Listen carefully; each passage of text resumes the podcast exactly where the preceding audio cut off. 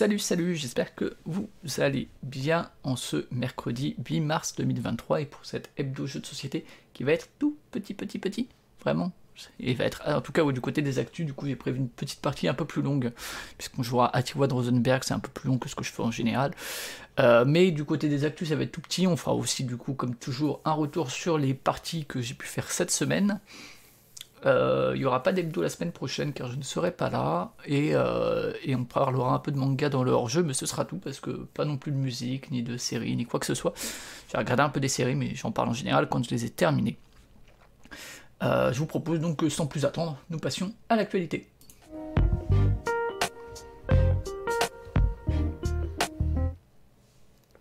L'actualité, donc c'est comme toujours disponible en podcast également sur le flux de Playtime, vous pouvez trouver ça sur vos applis. J'ai rajouté, euh, donc j'ai mis évidemment le dernier hebdo, mais j'ai aussi rajouté comme ça, salut 4, comme ça m'avait été demandé sur euh, Mastodon, j'ai rajouté aussi les bilans de 2022 et le bilan de janvier. Euh, c'est vraiment pas plus compliqué que l'hebdo, c'est même encore plus simple puisque j'ai juste à récupérer le son et puis à, l'upload le, sur, sur mon serveur. Euh, donc voilà, et puis la description, je reprends celle YouTube, et pour le coup j'ai besoin de rien modifier puisque c'est vraiment le son de la vidéo. Euh, donc voilà, si vous êtes plus podcast, euh, il y aura des bilans comme ça un peu tous les mois. voilà, voilà, voilà. Du côté des bilans, justement, je parlais de, de celui de janvier, ben, j'ai mis en ligne celui de février. Vous pouvez aller consulter, c'est pas encore le cas, il est un peu plus long que celui de janvier. Celui de mars devrait être assez long aussi, vous allez voir que j'ai découvert pas mal de trucs cette semaine. Euh, il y a des trucs que je voudrais rejouer, mais euh, donc euh, voilà, bon. Il y a comme d'habitude un pas mal de, de jeux et tout est bien chapitré. Pas mal de trucs, c'était pas ouf, mais c'était quand même un bon mois. on refera un petit point sur le mois de février tout à l'heure dans les parties de la semaine. mais dans l'ensemble, un bon mois quand même, je trouve, parce que justement les découvertes étaient plaisantes, même si on a l'impression qu'il y a plein de trucs c'était pas ouf. En vrai, dans les c'était pas ouf, il y a plein de trucs qui sont juste quelconques. typiquement, Agueda, je ne refuserais pas une partie. Euh, Applejack, pareil, ça c'est juste pas mon genre de jeu du tout. May, c'est pas nul non plus. La Mador non plus. Mais euh, Flamecraft, pareil. En fait, en vrai, euh, à part tout le Pun Fever que j'ai vraiment trouvé nul, mais sinon tous les autres, c'est pas des jeux vraiment nuls, c'est juste que bah, c'était pas ouf, c'est assez quelconque, ou bien c'est pas mon genre de jeu, ou bien j'ai déjà ressenti ça 25 fois. Donc, donc voilà plutôt un bon mois. Donc euh, vous pouvez aller euh, partager ça, regarder ça, mettre un petit pouce et tout si vous ne l'avez pas encore fait. Euh, et, et, je la mettrai en podcast d'ici la fin de la semaine. Donc voilà. Pour ce qui est des actus, une seule actu. je, ne suis pas le plus grand client de ce que fait Gusenko, hein, personnellement, en termes de, de ligne édito et de la manière dont il traduit parfois des trucs sans demander l'autorisation ou des trucs comme ça. Euh, mais euh, il y a peut-être eu d'autres news euh, ailleurs, mais je t'avais trouvé celle-ci. Donc il y a Subterra 2 qui est sorti il n'y a pas longtemps. et Subterra, ça fait partie des jeux coop et éventuellement solo qui, qui ont fait pas mal parler d'eux. Hein. Je crois, moi, je n'y ai jamais joué, je sais pas du tout ce que ça vaut. Mais, mais du coup, donc l'éditeur originel, donc Inside the Box, faisait des Kickstarter et tout, mais est obligé de fermer on voit quand même que les, news se suivent et se ressemblent hein, semaine après semaine entre Trick Track, Pearl Games. Alors les situations sont à chaque fois un peu différentes, hein, il ne faut pas tout mettre dans le même panier non plus.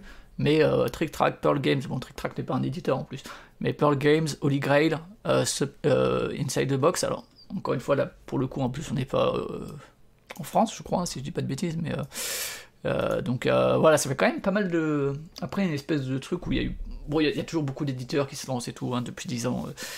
Je sais pas s'il y en a plus qui s'arrêtent, qui se lancent, mais on voit quand même qu'il y a un... c'est chez Nuts, euh, nous. Euh, donc euh, bon, voilà. Encore une fermeture, on voit que le, secteur commence un peu à...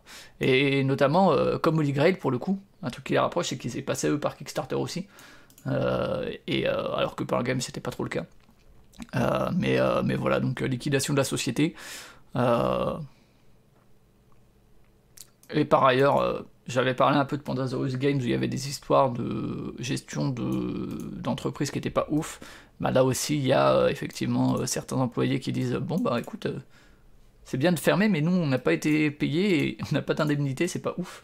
Donc, bon, voilà, ça rejoint un peu les problèmes de management qu'il y avait chez Pandasaurus aussi. qui pouvaient du coup pas payer les trucs, hein, j'imagine. Mais bon, voilà, donc Là, il y a l'annonce de en anglais directement, de la part de Blencam directement.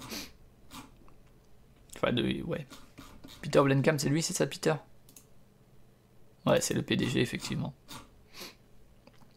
Alors, du coup, bon, voilà, Subterra 2 vient de sortir. Euh, je ne sais pas s'il euh, y aura des suites à Subterra ou s'il y aura euh, la licence qu'elle va devenir et tout, parce que c'est quand même une licence qui marchait plutôt. Enfin, en tout cas, c'est une, licence qui avait une bonne reconnaissance critique, je crois. donc. Bon après voilà, ça c'est Gus, il fait du bis repetita pour garnir l'article alors que c'est vraiment du de la paraphrase beaucoup donc bon. donc là, voilà, ouais il y aurait un acheteur potentiel a priori voilà. Mais mais voilà, donc c'est vraiment Inside the Box qui, euh, qui est fermé. Et c'est la seule news de la semaine, figurez-vous, parce que euh, si vous en avez euh, pour une semaine ou l'autre, c'est la, première fois, je, je m'y attendais hein, qu'il y ait des semaines comme ça plus, légères, surtout quand je le fais, j'arrive à tenir le rythme hebdo. si, comme d'habitude, hein, je vous le dis, hein, mais si, jamais vous avez des news que vous voyez passer et que moi je me juge assez, que je juge déjà intéressante et que, par exemple, sur la licence euh, Donjons et Dragons et tout, je sais qu'il y a eu plein de trucs, mais j'étais pas du tout euh, à en parler. Euh, c'est très intéressant, mais j'ai absolument aucune clé pour en parler moi. mais voilà, n'hésitez pas à les faire passer sur Twitter, sur Mastodon, sur Discord. et je verrai si je les mets au programme. Mais ma foi, c'est pas grave s'il y a des programmes plus légers aussi certaines semaines. C'est pas plus mal. on va passer aux news de Board Game Arena. Ah, regardez, ça, c'est les jeux que je joue en ce moment. Les dernières arrivées. Euh, il y a eu Make a Dream, euh, dont les copains de Proxygen ont parlé. J'y ai pas encore joué, hein, mais euh, les copains de Proxygen ont parlé sur, sur le débrief de Cannes. Il y a Roa qui est arrivé en version finale, dont j'ai parlé moi dans mon bilan de janvier, dans les trucs que j'ai trouvé plutôt bof. donc ça c'est les derniers jeux arrivés. Comme d'habitude je ne vous montre pas les alphas, mais en bêta il y a Astra qui est arrivé qui m'ont assez curieux. Streets, j'avais essayé une partie en alpha vite fait, j'ai rien compris, il faudrait que je lise les règles. J'avais vraiment essayé juste pour voir comme ça. Celui-là, Villagers, je crois, ouais, c'est Compagnon, c'est ça, qui était chez Gigamic, qui avait plutôt eu un accueil correct. Donc, euh, à voir. Je suis assez curieux d'essayer. Euh, Spot, j'en ai parlé dans mon bilan de février. Euh, c'est pas mal, c'est pas mémorable du tout, mais c'est pas mal, notamment du fait des choix d'action qui, qui, changent de partie en partie et où ça va donner des dynamiques et des synergies différentes. Ça, c'est un jeu abstrait, je crois, où l'intérêt principal, j'ai l'impression, c'est quand même euh, le matériel, le petit tapis et tout, alors peut-être que c'est très bien d'un point de vue euh, mécanique, je ne connais pas, mais du coup là on le perd un peu euh, en ligne. et ça je crois que c'était déjà là la semaine dernière. tac. Et on va passer maintenant aux news de Proxy Jeux. Proxy donc le podcast dont je fais partie et qui publie au moins un truc chaque semaine, chaque vendredi. Et dans les mois à venir, il y en aura plus, puisqu'il y aura tous les lundis au moins un épisode de Cannes euh, donc ce mois, euh, la semaine dernière, il y a eu deux choses qui sont sorties. Il y a eu les chroniques de février, euh, qui sont des formats où on se retrouve, où chacun propose un peu une approche différente.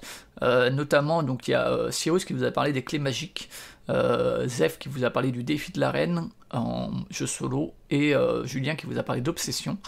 et puis il y avait comme d'hab, ceci est un jeu. Euh, c'était présenté par Mad et par Paul Gara. C'était une chouette émission. Euh, c'était très cool en termes de dynamique et tout. Hein. Beaucoup de discussions. Et nous, avec Beno FX, euh, on fait toujours autour du jeu, qui est un truc où on prend un jeu de société et où on parle d'œuvres autour de ce jeu de société qui peuvent y être liées. et donc là, c'était les Chevaliers de la Table Ronde, qui était en même temps l'occasion de faire un hommage à Serge Laget, qui, qui, est décédé il y a quelques semaines maintenant. même si c'est pas, on n'a pas fait une comment on dit Je sais plus, les hommages aux, personnes décédées, je sais plus comment ça s'appelle. Euh, nécro, nécro quelque chose euh, Nécrologie Un truc comme ça, je sais plus. Euh, en tout cas, parce qu'on avait choisi en fait de faire ce jeu avant son décès, dès qu'on avait fini Viticulture. Donc, donc voilà, évidemment plein d'œuvres. Il y en a plein qu'on a mis de côté aussi, hein, parce que pour le coup, le mythe arthurien, c'est un truc où il y a énormément de références.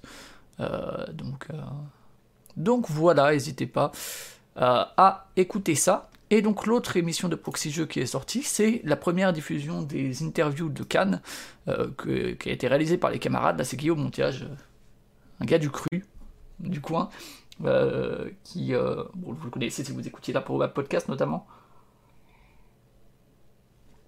auteur de Kemet avec Jacques Barrio, qui a retravaillé sur les géants de l'île de Pâques pour, je crois, un Nui, qui est surtout, ces dernières années, on le connaît surtout comme auteur, il a aussi travaillé sur Time Stories pour Sous le Masque, et ces dernières années, on le connaît surtout pour Suspect, euh, dont la troisième boîte devrait sortir. J'ai pas encore écouté, mais euh, voilà, c'est justement notamment autour de cette troisième boîte, euh, c'est Paul Gara et Dédé donc, qui le reçoivent. Donc Dédé connaît très bien Guillaume.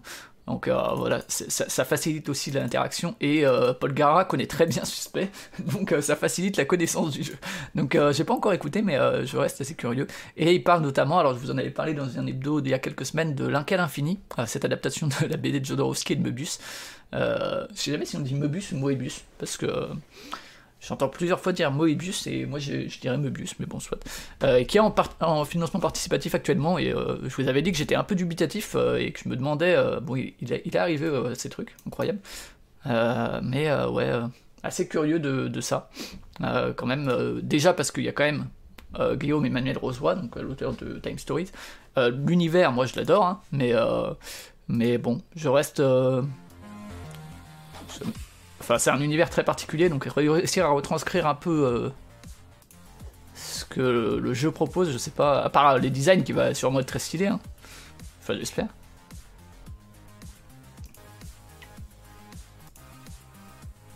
Voilà, bon, à voir, mais... Euh, donc voilà, il parle de tout ça. Donc, euh, ma foi, ça, et donc il y aura toutes les semaines comme ça, ou presque une interview locale qui arrivera, ils en ont fait beaucoup. Bravo à elles et eux, parce que c'est du taf. mais, mais voilà. Euh, on a fini avec l'actu. 17 minutes. Et encore 17 minutes, il faut retirer les 5 de l'écran d'attente que vous n'avez pas sur YouTube, mais que les, les gens sur Twitch euh, ont. Euh, et on va pouvoir passer du coup tout de suite à une partie qui va être un peu plus longue, qui va être les parties de la semaine.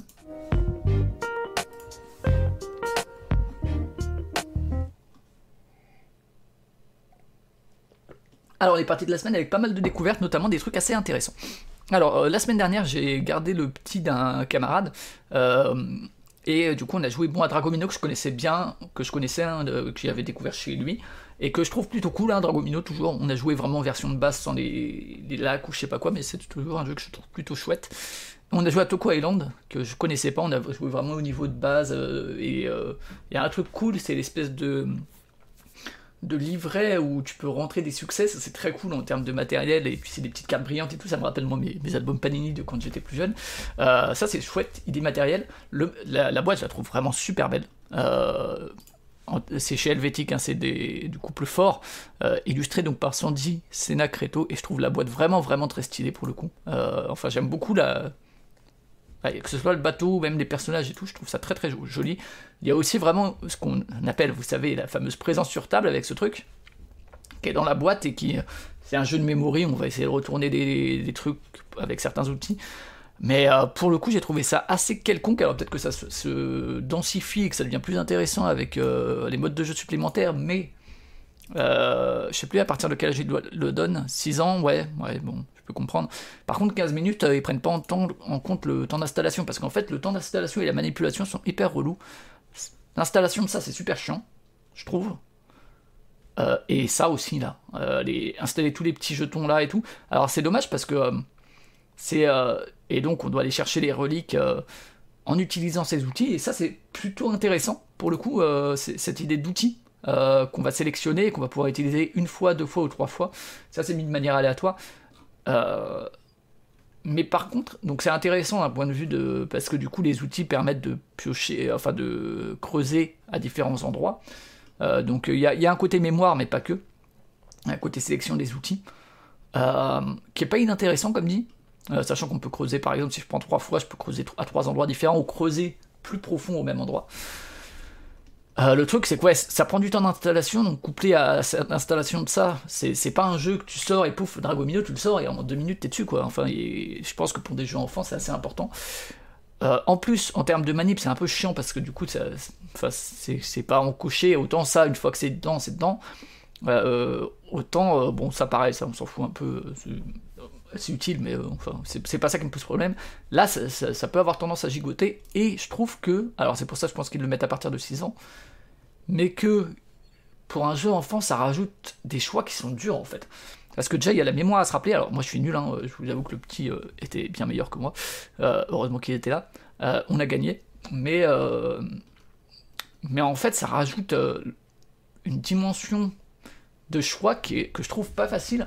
Parce qu'il y a le choix de l'endroit, il y a le choix du nombre de trucs qu'on va faire et tout. Et ça parasite en fait l'aspect mémoire, où moi je suis déjà nul. Donc, donc voilà, j'ai pas trouvé ça incroyable. Je trouve que l'aspect en fait mémoire est assez quelconque et que ça joue vraiment sur cette profondeur, mais en fait, je sais pas, je trouve que ça, ça, reste assez accessoire, quoi.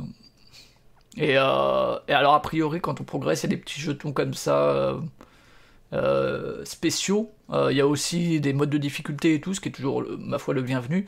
Mais bon, je, regarderai dans les règles hein, pour voir si vraiment ça peut changer grand chose. Mais pour l'instant, je vous avoue que j'ai trouvé ça assez quelconque, Toko Island, malheureusement.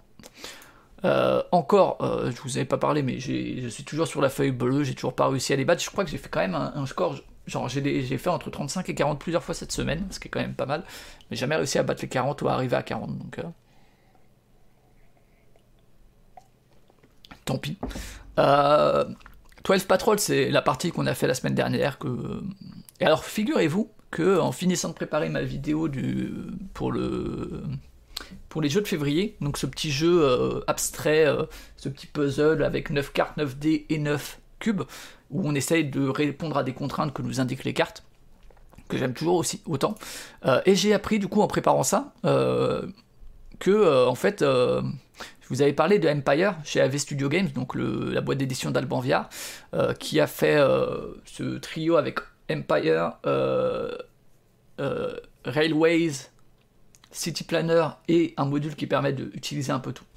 Et eh ben en fait, euh, c'est donc chez, dans la gamme Studio euh, Nano 9 Games, dans cette série-là, où euh, il y aura, en fait, ben, j'imagine du coup en fait 9 jeux.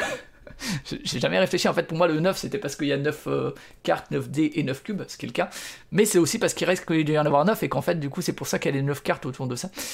et donc il y a eu cela, et celui-là sera euh, dans, euh, j'imagine, une boîte qui en contiendra 3 de plus, euh, où donc l'illustration toujours d'Ilya Baranowski a été retravaillée.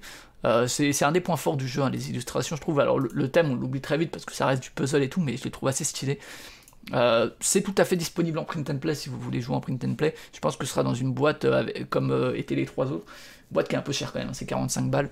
Mais ouais, vraiment cool 12 Patrol. je vous conseille d'essayer si vous avez l'occasion ou de consulter euh, la vidéo de la semaine dernière où j'en ai fait une partie. Le soir, j'ai découvert Nana. Nana, c'est Trio. Trio, c'est Nana. Trio, c'est ce jeu qui va sortir chez Cocktail Games. Euh, qui voilà hein, euh, en cours d'année là bientôt qui a eu des bons retours et tout mais ce que quasiment personne ne dit à ce moment là c'est effectivement que en fait c'est un jeu de 2021 qui est de Kayami Yano illustré à la base par Saibepu moi j'avoue que je suis beaucoup plus sensible aux illustrations de Saibepu que je trouve absolument charmantes Là, il y a un côté effectivement fête des morts et tout. C'est pas déplaisant. Hein, euh, et c'est un, jeu où il n'y a, pas vraiment de thème. Mais regardez-moi. Alors, il y avait une version Christmas aussi. Euh, mais euh, les cartes de Nana, elles sont trop choupies. voilà. Regardez-moi ça. C'est quand même autrement plus mignon, je trouve. Alors, c'est peut-être moins lisible, clairement. Mais moi, j'aurais préféré cette version-là. Euh, Saï qui a fait des illustrations dans pas mal de. illustratrice qui a fait pas mal de choses ici et là. Et euh, bah, je me joins à tout le monde. Euh, en fait, moi j'en ai entendu parler il y a un certain temps de Nana avant même que Trio soit annoncé parce que euh, j'ai sur un Discord où les gens parlent de jeux de plis, de défauts, c'est tout, ce que n'est pas Nana ou Trio, mais c'est c'est vraiment un, jeu assez malin autour du chiffre 7 où et qui est un petit jeu de cartes où on va avoir X cartes en main qu'on va trier par valeur et où on va un jeu de mémoire notamment et on va devoir demander aux autres de révéler la plus grande ou la plus petite carte de sa main, ou à nous-mêmes, ou à des cartes aussi au milieu de la table. Et euh, le but, c'est que bah, chaque carte est en trois exemplaires, d'où le trio, euh, qui fait sens. Et euh, si on arrive à trouver les trois exemplaires de la carte, alors peut-être qu'on a les trois, mais c'est assez rare, bah, ça nous fait un point, et le truc, je crois, c'est réussir à avoir trois points, ou un truc comme ça. alors, soit trois trios, soit un trio de 7, salut Paul Gara, soit des deux paires dont la somme ou la soustraction fait 7. Et ça, je crois que c'est pas expliqué dans la règle en français, alors qu'en fait, ça valorise encore le chiffre 7. ce qui est intéressant, de mettre vraiment l'accent sur le 7 en termes de game design. en fait, dans la version française, il y a en plus je vous montre ça si je trouve des cartes. Voilà. Si on la joue avec un 3, donc 4 et 3, ça fait 7. Voilà. et en fait, c'est là, mais c'est pas explicité, et je trouve ça dommage, euh, que les cartes qui vont ensemble, ça fait 7. Euh, mais effectivement, par soustraction, voilà, le 2 et le 5, le 6 et le 1, etc. alors que je crois que dans la règle de base, voilà, là on voit aussi, c'était déjà le cas, c'est-à-dire qu'on voyait le 11 avec le 4, le 1 avec le 6 ou le 8, le 2, d'ailleurs. Est-ce que là aussi on peut soustraire ou pas? Suis pas sûr du coup en fait, parce que j'ai l'impression qu'il y a qu'un chiffre. Alors je vois pas là, il y a peut-être un, chiffre en bas à droite, mais euh, parce que c'est vrai que le 1 il pourrait aussi marcher avec le 8 dans l'absolu. Ah bah ça il faudra voir. Euh, euh, hein, je, vois pas en fait les, en bas à droite, ça m'embête. Est-ce qu'il y a la version de trio, les règles de trio là-dedans? Non, pas encore. Il faut savoir que du coup dans trio, euh, ils ont mis en place euh, le fait que euh, c'est voilà, des règles c'est simple. c'est vraiment extrêmement simple, mais c'est très très malin. Hein. Enfin, j'ai trouvé ça vraiment brillant. faut savoir que, alors déjà, une chose, c'est que Nana c'était de 2 à, 6. Et Trio, ils l'ont mis eux à partir de 3. Et c'est un très bon choix parce que j'ai joué donc avec Drew et Lana sur Tabletop. C'était très cool à 3. j'ai pas joué à plus, mais ça doit être très cool aussi. Et du coup, avec un, un bête jeu de tarot, hein, parce qu'il y a vraiment que euh, des cartes de 1 à 11 ou 12, je sais plus, présents en 3 exemplaires. Donc c'est le jeu le plus simple à émuler de la planète.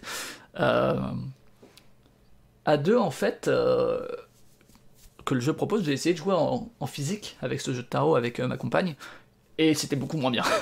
pour le coup, donc, pour le coup, très bon choix éditorial, je pense, de Cocktail, de le passer à 3 joueurs, à partir de 3. Je pense que c'est vraiment une bonne chose, plutôt que de laisser la version à 2 que moi j'ai trouvé moyenne. Par contre, je trouve dommage Enfin, dommage, je sais pas. Mais en gros, ils ont dit que euh, trois équipes de deux. Oh, écoute, hein, à 3, euh, à 3 c'est cool, hein. C'est cool. En vrai, hein, à 3, enfin, je pense à 4 aussi. Mais même en individuel, j'ai trouvé ça plutôt chouette. Hein. Euh, en termes de sensations, en termes de. Ah, bon, le petit côté mémoire, et puis les petites prises de risque que tu prends, et puis. Enfin, en fait, c'est un jeu où il n'y a pas grand chose en termes de règles, mais où il y a chaque truc qui a plein d'implications où tu dis ah mais attends peut-être que si je fais ça alors ça va pas chercher plus loin que ça non plus. Mais j'ai trouvé ça brillant. Euh, vraiment euh, très très cool. Euh, et puis la, diversité des mains présentes fait que fait que les parties sont pas pareilles et tout. J'ai trouvé ça vraiment très cool. Et donc ouais il y avait la variante de Noël, qui je pense pas sera incluse dans Trio, c'est si une personne complète un set de 2, 4, 6, 8 ou 10, tous les joueurs ou joueuses disent Joyeux Noël, et euh, on, fait on passe les mains à, la personne de gauche. Voilà. C'est la Christmas variante, ça, euh, que je pense pas est dans trio. Euh, voilà. Et, et ils avaient même fait pour la Christmas variante, regardez, ils avaient fait ça. ça aussi, c'est trop mignon, quoi. Ils ont fait une version spéciale Noël, quoi. Ouais, j'imagine. Bah, déjà, moi, j'ai trouvé le jeu très bien, mais du coup, je suis curieux aussi d'y jouer en équipe. Mais brillant, en tout cas, hein. très très brillant. GG Cocktail Games, et franchement, on va parler un peu de jeu japonais après, mais il y a tellement de trucs, et donc euh, ça vaut peut-être le coup de jeter un oeil à ce que la personne a fait d'autre. Euh, Natsumeno, qui est pour le coup un jeu, un, flip and write ou un roll and write, je sais pas, un roll and write on dirait. Gambler Gamble, qui est un jeu de bluff avec un autre look. Ah, c'est pas ça, il ça. Euh, mais ouais, c'est cool hein, que Cocktail Games localise Nana. Euh, vraiment chouette. Mais euh, comme dit, ouais, j'avoue que je suis beaucoup plus sensible, moi, au visuel de Saibepu que au visuel de Trio. Que, je trouve pas moche, hein, mais, bon, voilà. Euh, je vais dire, quitte à jouer à un jeu comme ça, j'aurais préféré être là et à trouver des cartes trop mignonnes dans ma main en plus. alors que là, je vais m'en foutre un peu des illustrations. Même si c'est sans doute plus lisible, hein, la version de Cocktail. Et du coup, je disais, Cocktail Games, eux, d'un point de vue de l'édito, ils ont aussi fait en sorte que la, règle, en fait, dans la règle de base, euh, c'est on continue jusqu'à ce qu'il y a trois quarts de la même valeur ou voilà, et si on, arrive, euh, on gagne si on collecte 3 sets ou 2 sets, un set de 7, c'est compliqué, ou euh, les deux ou c'est égal, quand on les ajoute, sont, ça fait 7, ou les, ou les soustraits. Et en fait, ça c'est la règle de base, alors qu'en fait dans, dans, Trio, ils ont mis ça en variante. C'est la variante Picante, qui est... en fait, la variante de base, ça va être 3-7. Le jeu de base, ça va être 3-7 ou un set de 7. Un trio de 7. Et la version Picante, ça va être un trio de 7 ou deux trios dont les nombres euh, euh, correspondent, donc euh, effectivement, où c'est ajouté ou soustrait, vaut 7.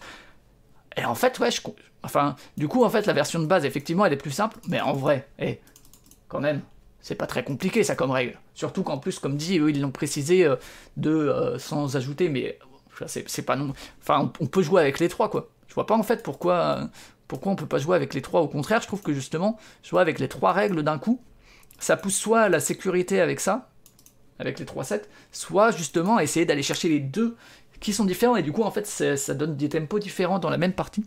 Donc, euh, je sais pas, à discuter. Euh, en fait, c'est rigolo parce que c'est un jeu tout simple, mais il y a des décisions éditoriales vraiment importantes de cocktail. Donc c'est assez intéressant comment un jeu aussi simple et aussi dépouillé que ça arrive à évoluer d'une version à l'autre. Pour le coup, je pense vraiment, vraiment que le passer de 3 à 6 au lieu de 2 à 6, c'est un choix euh, très bon de cocktail. Parce qu'encore une fois, j'ai joué à, j'ai joué à 2 et, c'était vraiment pas très intéressant. Euh, alors que j'ai trouvé le jeu génial à 3. Euh, et je pense qu'à 4, 5, 6, et en plus en équipe, effectivement. mais, mais du coup, ça, ça doit être aussi un ajout. Ouais, tu vois, je crois que ça, c'est un ajout de. Je suis curieux du coup de la variante équipe Paul Gara parce que c'est un ajout de la version cocktail. Ça aussi, enfin, c'est un. Voilà, c'est pas une simple adaptation.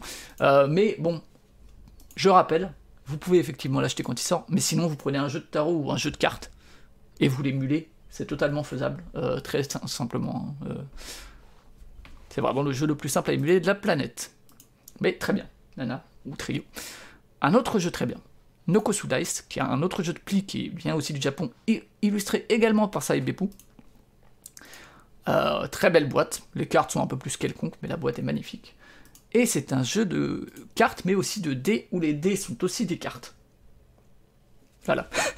Euh, qui se joue à 3-4, on a joué sur euh, tabletop, et le lendemain, on a euh, joué avec Cyrus et Peter sur, sur playingcards.io, mais on a fait juste une, une manche pour que je leur montre le principe. Celui-ci, il faut savoir qu'il a une très grosse cote, alors il est introuvable hein, quasiment. Euh, si des éditeurs un jour, celui-là il sera dans ma vidéo des mois de mars, hein, un jour, mais il y a tellement, c'est un jeu de 2016 qui a été réédité en 2019, c'est tellement bien. Et bon alors après le truc c'est c'est tellement bien, mais est-ce que est-ce que ça se vend ça? Voilà, ça c'est ce que l'éditeur a besoin de savoir. Vous pouvez l'émuler aussi, mais c'est plus difficile que Nana émuler parce qu'il vous faudra. Moi c'est comme ça que je fonctionne. Parade, le jeu Parade, qui est pas nul, qui est pas très intéressant, mais qui est très beau, mais qui permet d'avoir des cartes euh, nécessaires. Et euh, les dés de Sagrada, parce que dans les dés de Sagrada, il y a euh, il y a les mêmes couleurs que dans le deck de parade et en, nombre suffisant. voilà. Donc voilà, vous, prenez Sagrada, vous prenez Parade et vous pouvez jouer à Dice. il, faut, il, vous faudra juste ça en plus. Pourquoi Parade? Parce qu'il faut des, des zéros. Alors il y a peut-être d'autres jeux qui marchent, hein. mais il faut 5 couleurs, euh, cartes numérotées de 0 à 7. Et il faut 25 dés, chacune des couleurs des trucs. Donc euh, voilà, c'est pour ça. Et donc dans Sagrada, ça marche. Euh, et alors, c'est assez particulier, c'est un jeu très intéressant, qui comme dit a une très bonne cote, est introuvable, mais a une très bonne cote du côté des, amateurs et amatrices de jeux de pli, qui est dispo sur Tabletop, hein, si vous voulez. Et il y a plusieurs twists. Moi, juste en termes de sensation, j'avais un peu peur que ce soit trop brain, et notamment une phase de choix, de draft de dés, j'avais peur vraiment que ce soit un peu de l'analysis paralysis, et, euh, pourtant, euh, euh, c'est... Stitcheln, ouais, il paraît que c'est un très bon jeu pour émuler plein de trucs. Stitcheln également, 4, je l'ai pas, mais il paraît que si on veut émuler des trucs, c'est un jeu un peu indispensable. Et donc, ouais, je disais j'avais peur de ce côté un peu brain, et euh, ceux qui connaissent Sirius savent que euh, lui aussi peut avoir ce côté un peu euh, blocage par moment. Et du coup, c'est bien d'avoir essayé avec lui parce qu'en fait, en fait, je me suis rendu compte, et ça c'est cool, que en fait, ça va. C'est pas si brain que ça.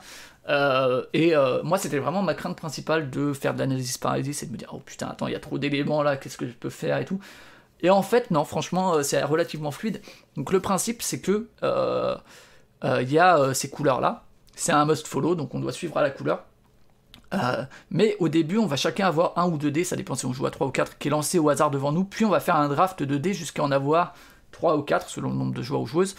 Euh, ces cartes-là, euh, ces dés-là, ça va. Il faut comprendre que si j'ai un, 5 rouge en dés devant moi, c'est comme si j'avais une carte 5 rouge.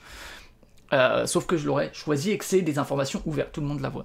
Le reste des cartes, elles sont cachées évidemment. Et ouais, c'est ça, ouais, mais parce que bon, quand j'écoute des podcasts, je vois des vidéos sur les jeux de pli, il y a plein de gens qui parlent de Stitch comme, euh, comme, comme jeu euh, parfait pour l'émulation. Euh, le truc, donc, c'est qu'on draft et que il restera un dé au milieu de la table. C'est le principe du Nokosu Dice, et c'est précisé dans le. Voilà, là. C'est le dé abandonné, entre guillemets. les dés laissés de côté. Lui, il va servir d'atout. Admettons que ce soit le 4 jaune, l'atout. D'accord? Le deck est laissé de côté. Donc en fait, quand on draft, on va laisser des choix et tout, et on va se dire, ah, ok, attends, ça va laisser ça et ça comme choix d'atout. Euh, donc il y, a des. J'avais peur que ce soit cette partie-là qui soit très brain. En fait, ça va. Mais il y a un peu ce, truc du, ah, ok, je vais décider de l'atout pendant le draft. Le deuxième twist. Donc après, c'est un must follow, donc je dois suivre à la couleur, etc. Si je peux pas, je peux jouer ce que je veux, je suis pas obligé de couper à l'atout, je peux pisser et compagnie. Mais le truc, c'est qu'il y a une hiérarchie d'atouts. Il y a une espèce de atout, super atout, hyper atout. La carte la plus forte, c'est, j'ai donné l'exemple du 4 jaune. Bah, prenons cet exemple-là. Le 4 bleu. Ça veut dire que c'est vraiment le 4 bleu qui est le plus fort de tout. Si j'ai le 4 bleu en carte, je, suis sûr de gagner mon pli. Donc, il y a ce truc-là. Ensuite, c'est tous les quatre. Donc ensuite, c'est la valeur qui est importante. Donc les quatre de n'importe quelle couleur sont des super atouts. Lui, c'est l'hyper atout. Ça, c'est les super atouts. Donc, même si je joue un 7 bleu, le 4 de n'importe quelle couleur le bas. Et ensuite, l'atout normal, c'est la couleur. Donc d'abord valeur couleur, ensuite valeur et ensuite couleur. Donc il y a trois niveaux d'atout. Et euh, ça, ça peut un peu perturber au début, mais en vrai, on s'y fait relativement vite. On parlera d'autres jeux de pli qui sont plus compliqués à, à prendre en main, vous verrez plus tard. Euh, mais quand je laisse le 4 bleu, je sais que je laisse du bleu comme atout, mais aussi des 4. Et du coup, en fait, la main est vachement difficile à évaluer. Et c'est super intéressant. Et, euh, et, le dernier truc qui est un peu plus classique dans les jeux de pli, hein, c'est pas, pas nouveau, c'est qu'il y a un système de euh, mise et de pari sur le nombre de plis que je vais faire. Euh, qui, s'il est atteint, ça donne des points bonus. Comme dans euh, un autre jeu dont on parlera tout à l'heure, je pense que c'est une influence directe. Si on, arrive tous à notre bonus, si on arrive tous à, à atteindre notre pari, ça fait aucun point bonus. S'il y a trois personnes qui atteignent leur pari, bon là, dans, dans le 4-4 joueurs ou joueuses, hein, ça fait 10 points chacun, chacune. Si deux personnes, ça fait 20 points chacun ou chacune. Si une seule personne a atteint son pari, c'est 30 points bonus, donc c'est beaucoup. Euh, on peut aussi déclarer 0, euh, tricks, 0 euh, pli, et dans ce cas-là, on gagne, si on arrive, on gagne 10 points en plus. Parce qu'on gagne aussi le nombre de points, autant de plis qu'on a fait. Si j'ai fait 4 plis, ben, je gagne 4 points déjà de base. donc ça, ça permet de compenser un peu, parce que si je vise les 0 plis, ben, c'est un peu... Enfin, j'ai pas la compensation des plis que j'aurais pu gagner. Je sais pas si la compensation est suffisante en termes de gameplay. Le truc de cette mise, c'est que dans beaucoup de jeux de plis où il y a des mises, où il y a des paris, ce qu'ils appellent des bids, hein, mais c'est pas des, enchères, euh, c'est. Je modifie juste un tout petit peu la luminosité. Que, en général, dans la plupart, c'est des paris qu'on fait au début du pli, au début de la manche. On dit, bon, je pense que je vais faire X pli. Là, le pari, c'est le dernier dé qui nous reste. Notre dernier dé, on ne pourra pas le jouer, mais ce sera sa valeur, ce sera le nombre de plis que j'espère faire pour gagner des points bonus. Donc, quand je joue mes dés et tout, c'est pour gagner des plis, et c'est aussi en me disant, ah bah celui-là il faudrait que je le garde parce que je vise plutôt ça. Et quand tu joues avec d'autres, donc tu as ces informations-là, euh, tu peux jouer pour forcer l'autre à jouer un dé qui va forcément euh, faire en sorte que son pari ne sera pas euh, réuni. Par exemple, tu, lui laisses qu'un dé avec un 2 alors que tu sais qu'il a déjà fait 3 plis. C'est génial. Et du coup, en fait, ça fait que cette idée de pari est évolutive au fur et à mesure de la partie et fonctionne super bien. Et alors, vous voyez tout ça? Ça donne vraiment l'impression d'un truc où le cerveau va fumer de ouf dès, le début, hein, dès la phase de draft. Parce qu'en fait, il y a beaucoup d'impact sur plein de trucs. En fait, en fait, non, je trouve franchement, moi j'avais vraiment peur de ça et, j'ai vraiment du mal avec les, jeux où il y a. En fait, euh, je trouve vraiment que c'est assez fluide et que. Alors moi je suis très mauvais en mémoire, hein. pourtant au lycée euh, je jouais aussi au tarot et du coup euh, j'y arrivais pas trop mal, mais, mais là j'ai vraiment pas la mémoire, encore moins en numérique. Donc voilà, il faut mémoriser un petit peu. mais ouais, franchement, enfin, t'es là et en fait t'as vraiment l'impression du cerveau qui explose, genre mais qu'est-ce que c'est que ce truc? Mais sans que ce soit le cerveau qui explose parce que, oulala, qu'est-ce que je fais comme choix, je ne sais pas, j'ai trop d'impact dans mes choix. En fait, ça va. Euh, alors, le contrôle, il est ce qu'il est, hein, c'est pas le jeu de pli où il y aura le plus de contrôle, notamment parce que, ben, on peut te forcer à jouer des trucs, bon, dans la plupart des jeux de pli c'est le cas, mais, mais là, comme il y a des informations ouvertes et tout, euh, voilà. Il y a aussi Open, qui est un jeu qui devrait sortir chez Mandu Games, euh, qui a l'air bien cool, et où il y a aussi des informations ouvertes. J'aime bien les informations ouvertes un peu dans les plis. mais voilà, Noko Dice Franchement, super. Euh, enfin, moi, j'ai trouvé ça vraiment génial. Euh, donc voilà, moi, euh, j'espère qu'un jour, un, Mais après, voilà, enfin, il y, a quand même pas mal de dés. Je pense que c'est relativement. Je crois qu'il était à 25 euros ou un truc comme ça. ce qui est pas tant que ça, mais. Mais. Enfin, ça reste de la, niche, un peu, ce genre de. En plus, c'est que pour 3 et 4. Euh, c'est vraiment du jeu de pli, euh, donc euh, même si, franchement, enfin, le monde du jeu de pli est en train d'exploser, quoi. Mais, mais d'exploser à son propre niveau, quoi. Donc, autant un trio, tu peux réussir à le vendre, autant un jeu comme ça, aussi particulier. Bah voilà, mais moi j'adorerais ça. donc, voilà, Noko Dice. incroyable. Portobello Market, je l'ai fait découvrir à Paul Gara et à Drew. Euh, qui moi était un peu dans mes flops du mois, même si euh, c'est plus que ouais bon, enfin j'y ai joué sans déplaisir et je trouve ça plutôt malin, mais c'est juste que c'est un peu sec pour moi, c'est ce que je disais dans la vidéo et que j'ai déjà dit euh, ici et là. C'est pas mauvais ni rien. Paul Gara joué en dernière. Et le truc, c'est qu'effectivement, elle a beaucoup subi parce qu'elle était troisième. Et il n'y a aucune compensation au fait d'être troisième.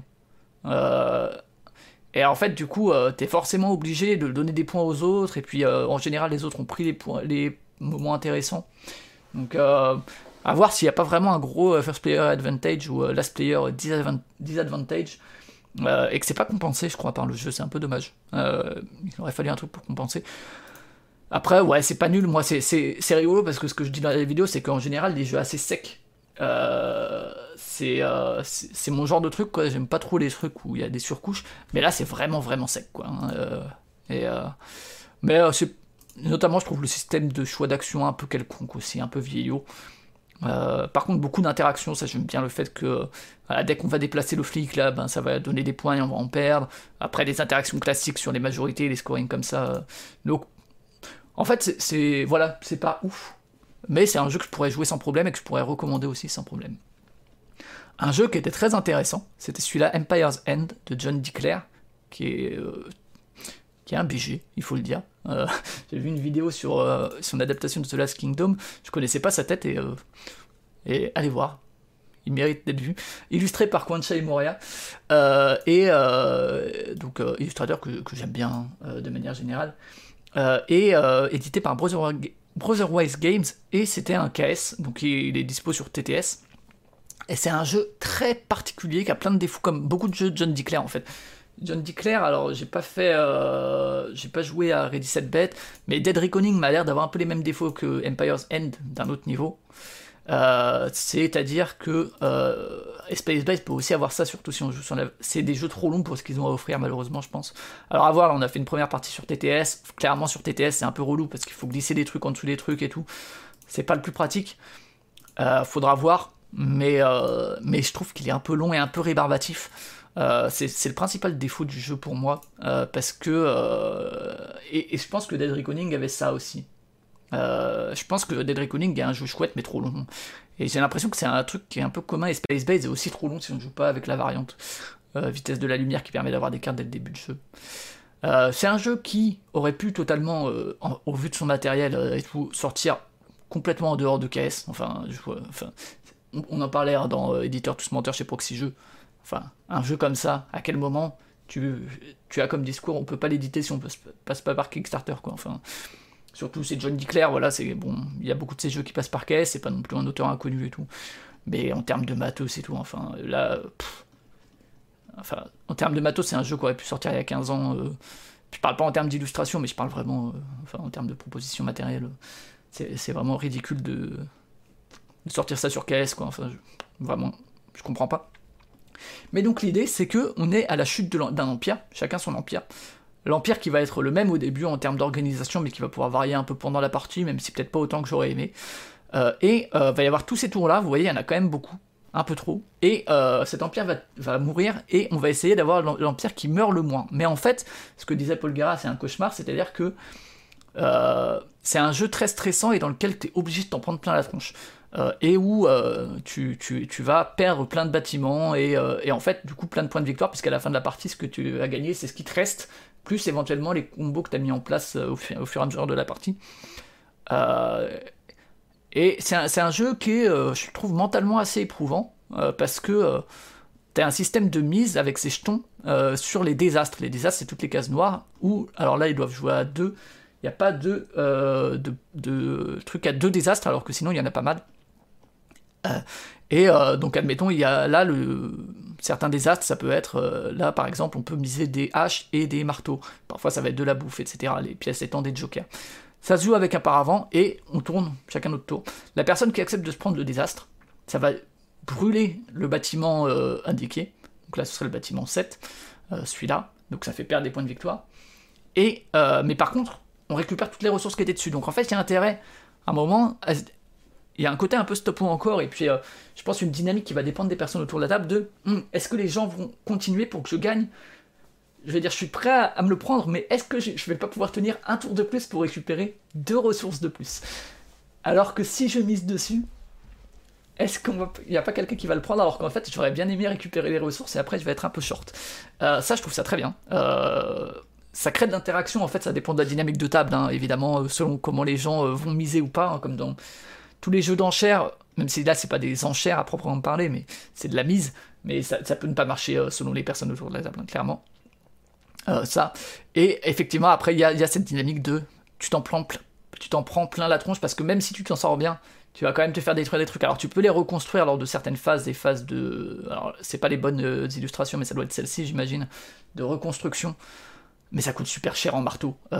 et les marteaux, tu les utilises pour miser et tout. C'est assez délicat tu peux viser quelques-uns des bâtiments. Euh, mais voilà. L'autre truc, c'est aussi que ce truc-là que tu récupères, donc tu récupères les ressources, mais tu récupères aussi son pouvoir que tu vas glisser en dessous d'un des, bâtiments. Alors il y a ce truc rigolo de euh, destruction d'un moteur et de ressources en point de victoire. Parce que aussi, euh, quand tu perds un bâtiment, bah, tu perds ce qui est en bas de la carte, quoi, enfin l'effet que tu aurais pu activer. Donc parfois c'est un peu chiant. Mais en parallèle, tu as aussi une construction de moteur du coup et une construction aussi de dynamique de points de victoire, parce que selon là où tu mets les cartes, tu vas pouvoir les activer ou pas, puisque tu peux pas activer les bâtiments détruits, mais tu vas essayer de le mettre plutôt à des endroits que tu espères garder, ou bien tu te dis bon bah je vais le garder au moins quelques tours et je vais pouvoir utiliser sa capacité, ou bien tu te dis bon celui-là vraiment je le garde. Et du coup ça me donne une orientation pour la fin de partie pour marquer des points de victoire selon la bouffe que j'ai. Donc en fait c'est amusant, et thématiquement ça c'est un peu bizarre. Euh, parce que autant, bon, récupérer les ressources, on peut se dire que c'est le pillage que tu récupères, même si, bon, tu récupères le pillage de ton propre truc détruit, c'est un peu bizarre. C'est pas les adversaires qui le récupèrent. Mais soit. Mais cette construction de moteur thématiquement un peu chelou, parce que du coup, c'est vrai que le, thème de la fin de l'Empire, je le trouve vraiment intéressant, et, le fait de miser pour le truc que tu vas, veux pas te prendre pour le truc que tu vas récupérer, c'est assez cool.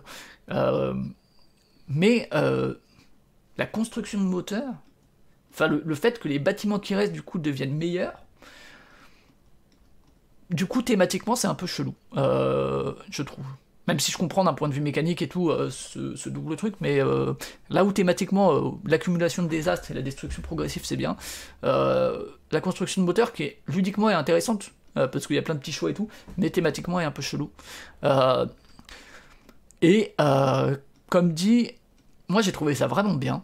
je trouve que ça donne vraiment des sensations très particulières qu'il n'y a pas dans beaucoup de jeux. En termes de pression que tu ressens, de stress, de pas. De, de, tu sais que tu vas devoir te prendre des trucs, quoi. Et juste, t'as pas envie. J'ai trouvé ça super. je trouve que le jeu est vraiment trop long. Euh, alors c'est peut-être nécessaire justement pour le côté construction de moteur, je trouve la construction de moteur et la destruction en parallèle vraiment intéressante aussi. Mais euh, ouais, je sais pas, euh, je trouve que ça manque de concision et de... Elle est au cœur alors. Ouais, je sais pas, peut-être quand... C'est un jeu que je veux pas qu'il dure plus de 60 minutes en fait, quoi. Voire 45 minutes, et je pense que malheureusement, à 3 ou 4, je pense qu'il est plus intéressant à 3 ou 4 qu'à 2. parce que justement, ben, un tour de jeu, ça va remettre plus de ressources. Mais je pense qu'à 3 ou 4, il va être trop long pour ce que c'est à confirmer. Euh, c'est aussi un quai, donc peut-être que ça peut évoluer. Euh, je comprends en fait la durée vis-à-vis de la dynamique du jeu, mais je trouve qu'en termes de répétitivité, c'est un peu trop long. Et j'ai l'impression, comme dit, que c'est un peu euh, des trucs qui peuvent être fréquents chez Dead Reckoning. Ça m'a l'air super long aussi, ça a l'air cool, mais ça a l'air beaucoup trop long pour ce que c'est. C'est un peu les problèmes que j'ai avec les jeux de John Declare. Et Space Base, par exemple, qui est beaucoup plus court bah clairement, euh, si tu joues pas avec la vitesse de de la lumière, moi je trouve qu'il dure trop longtemps aussi. Mais en tout cas, ouais, un jeu très intéressant. Euh, moi j'ai très envie d'y rejouer, je trouve ça vraiment. Enfin, ouais, et un jeu que j'aimerais bien faire découvrir parce qu'il y a vraiment des sentiments qu'on n'a pas l'habitude de voir dans les jeux de société. Euh, pas à ce point-là en tout cas. Et comment ça résonne avec le thème et tout, je trouve ça assez intéressant comme jeu. Après, ouais, comme dit, j'aimerais bien que ce soit un peu plus concentré, quoi. Mais, mais ouais, plutôt cool. essayez-le. Aristocratie, alors celui-là j'en ai parlé, j'en ai fait mon jeu du mois de février. Euh, je l'ai fait découvrir à Cyrus et à Peter au prix de leurs yeux, puisqu'on a joué sur Playing Cards Io, hein, euh, et euh, ça fait mal aux yeux, mais à vrai dire le plateau de base fait mal aux yeux aussi. J'ai toujours trouvé ça très cool, j'ai perdu lamentablement, Cyrus a bien joué. Peter est parti plus sur des ressources, lui moi j'ai fait un peu des deux, et Cyrus lui est parti vraiment sur le contrôle du plateau. Et j'ai trouvé ça vraiment, enfin je trouve toujours ça très bien. C'est un, petit souci de visibilité sur Playing Cards et tout, mais euh, quel dommage que. Après, euh, comme dit, là, il y a les bâtiments en plastique qui sont complètement idiots aussi et tout. Mais euh, ouais, quel bon jeu. Très très bon jeu de Knizia que j'aime beaucoup.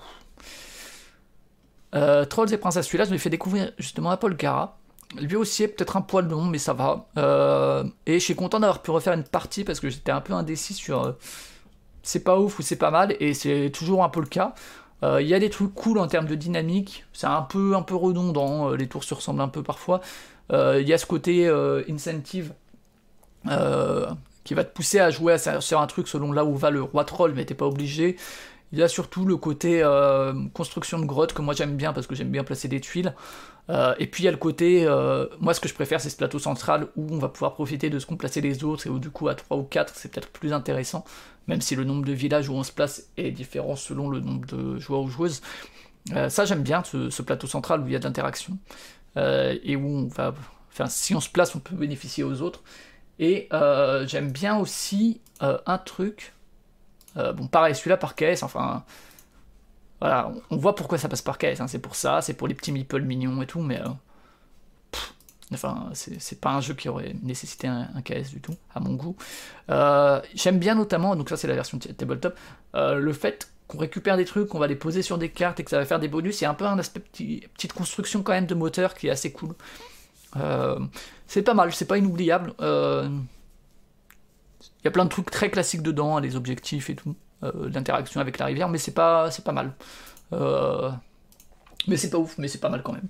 Euh, je referai avec plaisir pour le coup, même si. Euh, ah, c'était sur Tabletop, il n'y a pas sur Tabletop Simulator. Euh, voilà, bon. Pas un jeu, voilà, enfin, il restera jamais dans, les jeux qui vont me marquer, je pense, de l'année. Mais, mais j'étais content de le découvrir et de refaire une partie pour le coup. Triqueta. Alors celui-là, j'ai un gros problème avec lui. Euh, c'est un jeu qui est sorti chez Gigamic de Stéphane Dora. Stéphane Dora, c'est le mec qui a fait For Sale, qui a fait Hélas aussi, euh, que j'aime bien, euh, qui a fait Medina, qui a fait Turn the Tide, plein de jeux que je trouve très bien. Et Ralph Surlinda, je connais moins, il a fait Finca, notamment, c'est le seul que je connais un peu. Animal on Board, il a été recommandé, mais je connais pas du tout. Triqueta, donc. C'est un jeu qui est coloretto. Voilà. On va récupérer des tuiles, face cachée. On va les mettre dans une ligne, ou bien on prend une ligne. Et à la fin, on marque des points ou on en perd. Si on en a trois, on marque les points de l'animal. Si on en a deux ou un, on marque un point ou deux points. Et si on dépasse les trois, bon, on perd un point par truc en plus. On y a joué qu'à deux, alors j'attends de voir quand même à 3 ou 4. C'est un jeu qui sort, sort facilement. C'est un jeu qui est pas nul. Euh, dans l'absolu, j'adore Coloreto. C'est un jeu qui, contrairement à Coloreto, il y a une mise en place qui est demandée, qui est ultra relou. Ils disent de mettre en fleurs, euh, qui est un truc. Putain, jamais je fais. Enfin, je l'ai fait la première fois et en fait, ça, sert à rien. Donc en fait, j'ai. Euh...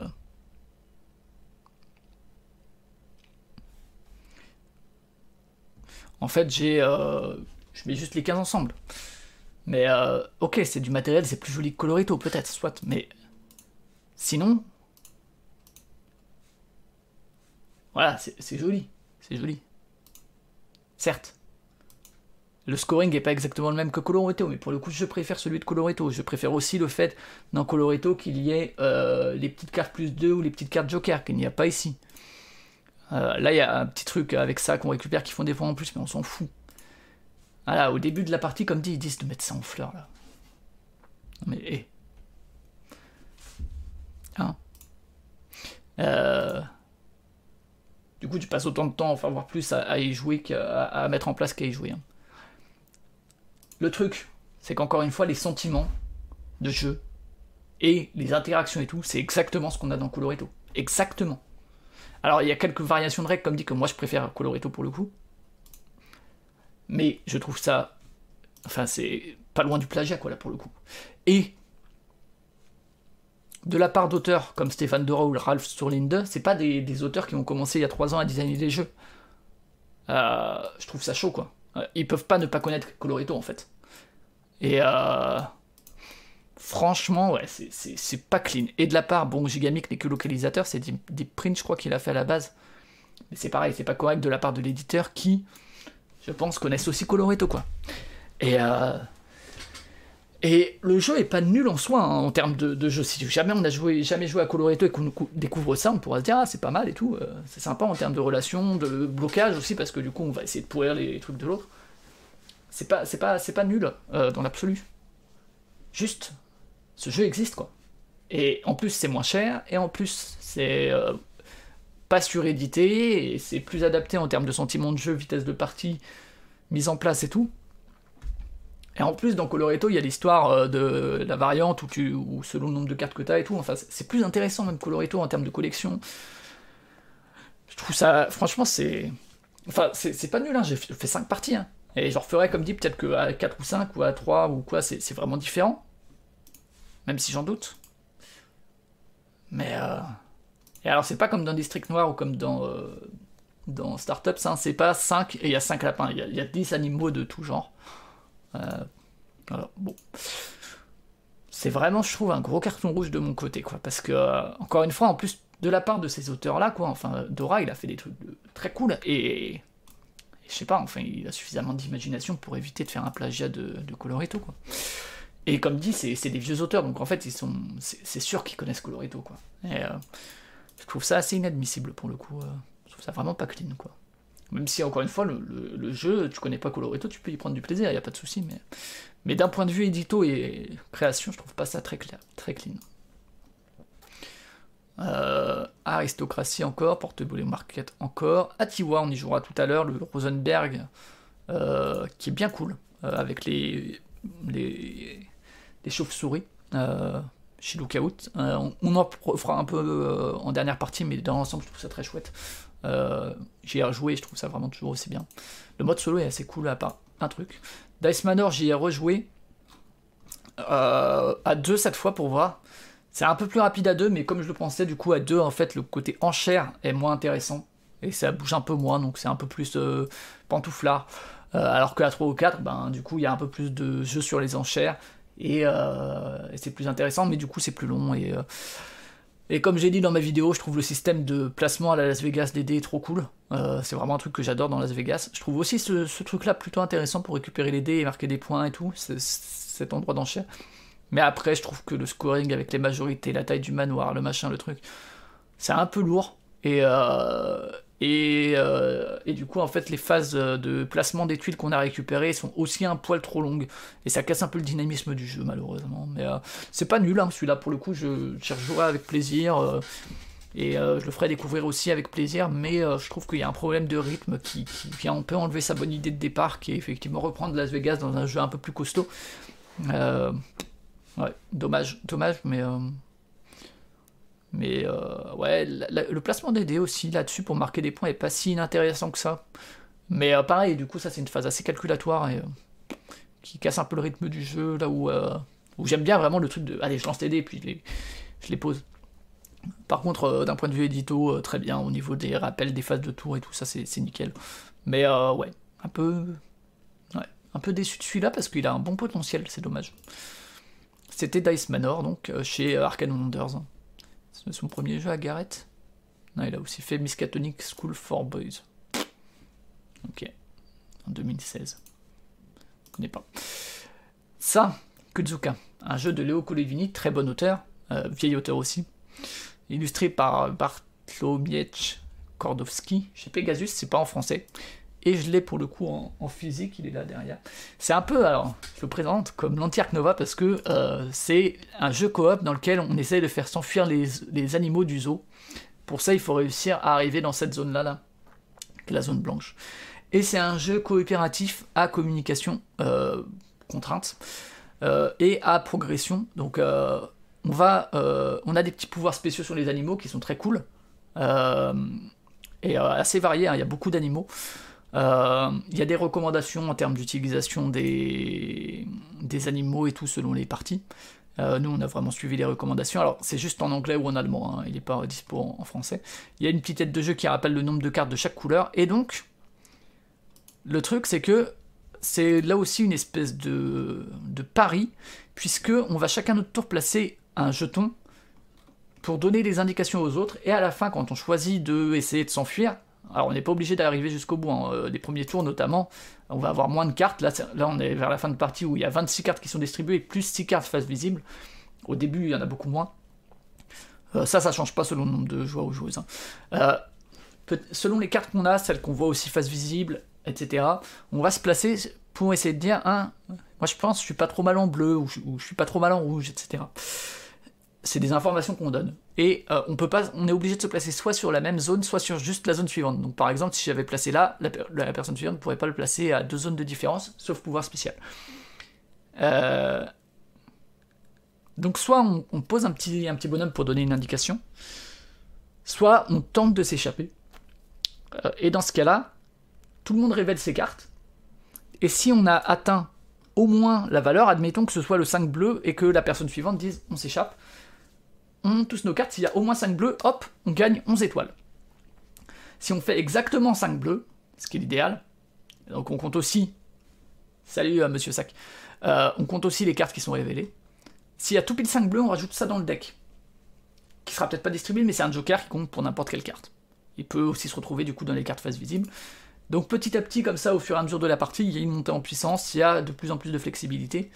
Les étoiles, elles servent justement à euh, retourner ces cartes-là pour avoir de plus en plus de cartes distribuées, de plus en plus de cartes face visible. Euh, il y a trois niveaux de difficulté là aussi. Euh, un niveau où il faut 8 étoiles pour passer au niveau suivant, un où il en faut 10 et un où il en faut 12. On a joué qu'avec le niveau de base. Là, il joue aussi avec le côté difficile du plateau. Il y a un côté plus simple où il y a un peu moins de cases à parcourir. Si on n'a pas réussi, bah juste on gagne pas d'étoiles. et on a 7 tours en tout et pour tout pour réussir à arriver à cette zone-là et pour dire ok on s'enfuit, on révèle et on est bon. Euh, sachant que, ben, euh, euh, voilà, enfin, au début c'est quasiment impossible parce que, ben voilà, il faudrait 9 cartes jaunes, il n'y en a que 6, donc vous comprenez qu'il faut des jokers. L'autre plateau est un peu plus simple, je crois qu'il faut que 7 cartes jaunes par exemple. Donc, de toute façon, il y a un côté un peu crescendo où il faut pas se dire on va le faire tout de suite en one shot, mais petit à petit, tu vas aller de plus en plus loin, gagner de plus en plus d'étoiles, avoir de plus en plus d'infos et. et euh, mais c'est assez équilibré, on a joué à deux avec la version vraiment facile, et à chaque fois c'était au sixième ou au septième tour qu'on a gagné, pas avant. Donc euh, après, euh, il y a sans doute une progression à voir, je pense que ce sera mieux à... Parce qu'à deux, mine de rien, je pense que le jeu est relativement simple, parce que parce qu'on a chacun une dizaine de cartes. entre 10 et 13, 14 cartes. Alors que si tu répartis ces 26 cartes entre 4 personnes, la communication est plus la même, la répartition est plus la même et tout. Et euh, salut Kersis. Euh, J'espère que tu vas bien, toi aussi. Euh, et j'ai trouvé ça vraiment, vraiment, vraiment bien. Hein. Jeu à communication contrainte, donc on retrouve des, des, idées de The Mind, de The Game, etc.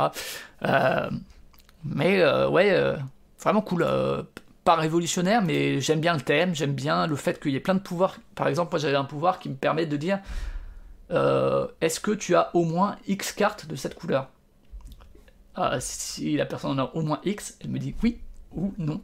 Mais euh, sans, dire combien elle en a, mais euh, voilà. Pauline, elle, elle avait un pouvoir qui lui permet, qui je pense est mieux à plusieurs, pour le coup c'est bizarre qu'elle le recommande à deux, mais de se défausser entièrement et de piocher toutes ses cartes moins 1. du coup, tu peux un peu renouveler ta main. je pense que c'est plus intéressant à plus. Mais ouais, très très bien. Encore un très bon jeu de Colovini, qui est un auteur que j'aime bien, moi, qui a fait notamment Cartagena, Carolus Magnus, Atlantis. Euh, j'en parlerai sûrement chez Proxy Jeux. Je trouve ça vraiment assez malin et assez, assez cool. Et assez satisfaisant quand tu y arrives. Donc, euh, très cool. Euh, voilà pour Kudzuka, qui en plus a effectivement un thème que j'aime bien. Alors ça, c'est gratos sur Android si vous voulez le trouver. 5x15, c'est un jeu de Friedman Freeze qu'il a fait en 2020. Euh, vous pouvez aussi jouer avec euh, du tarot, il faut juste des cartes de 1 à 15. Euh, et l'idée, c'est qu'il y a une disposition aléatoire, c'est une réussite. Hein. Et il, faut un peu essayer de faire en sorte de faire de 1 à 15 dans chacune des lignes.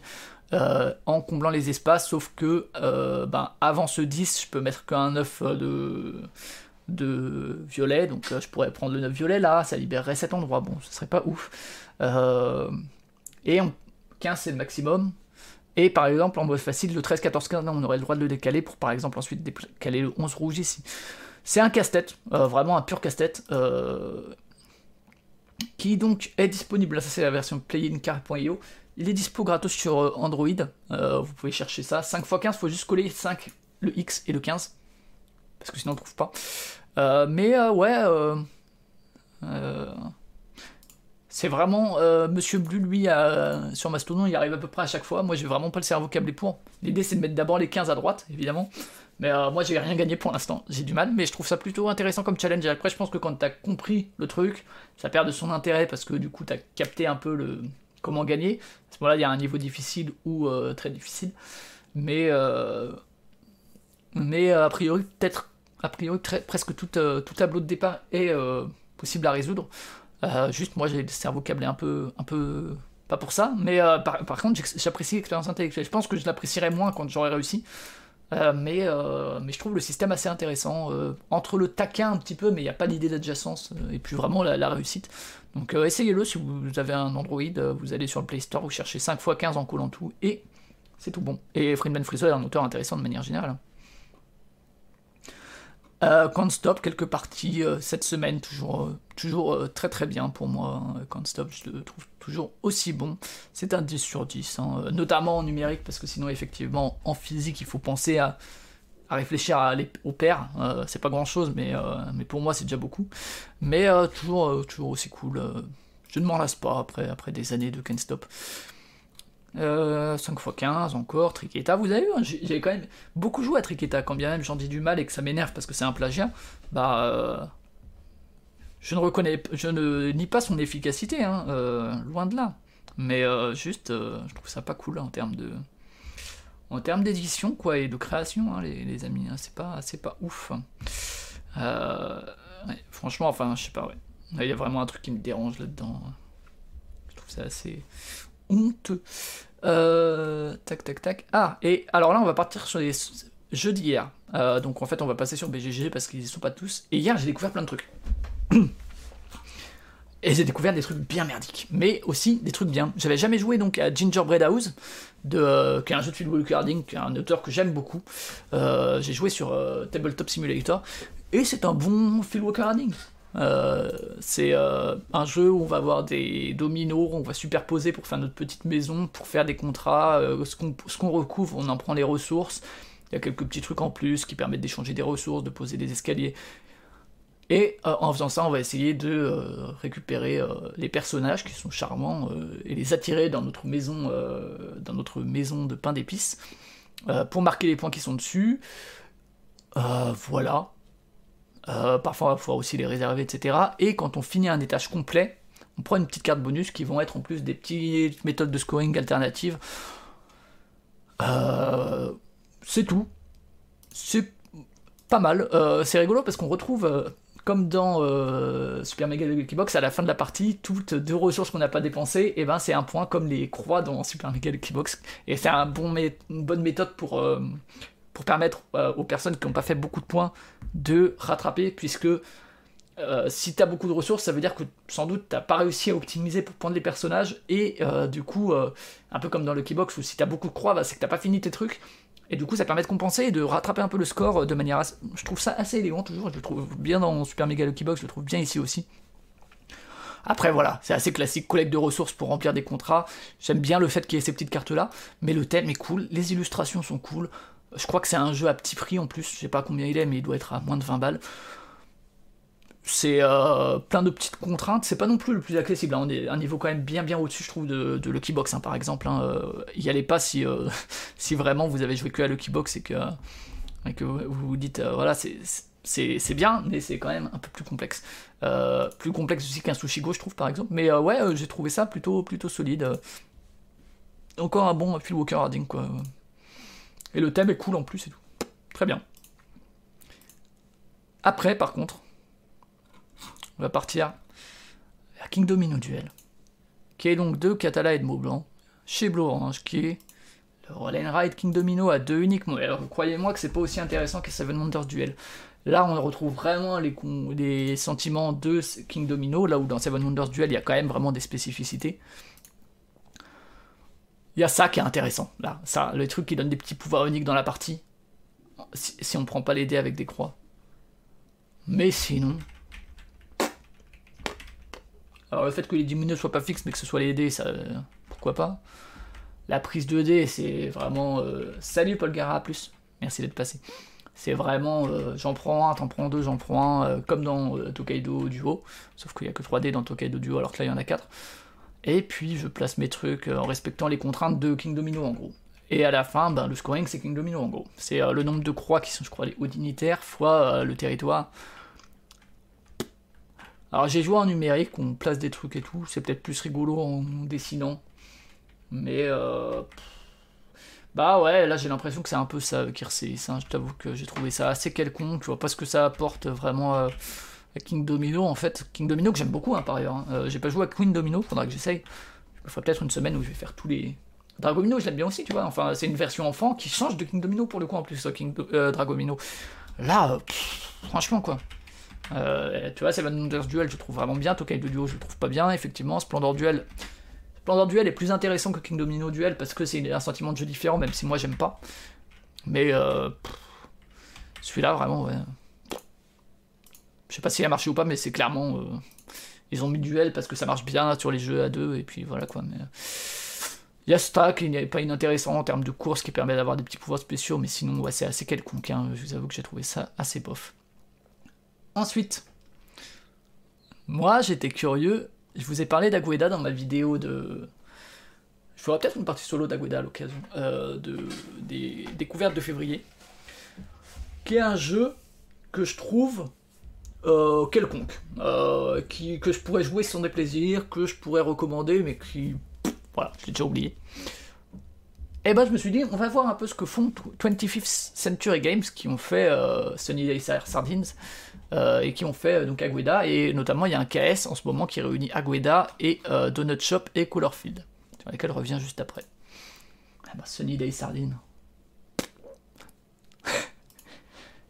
Il a de 2022, je pensais pas. Alors le, look est trop cool et tout, hein, le, petit dos des cartes.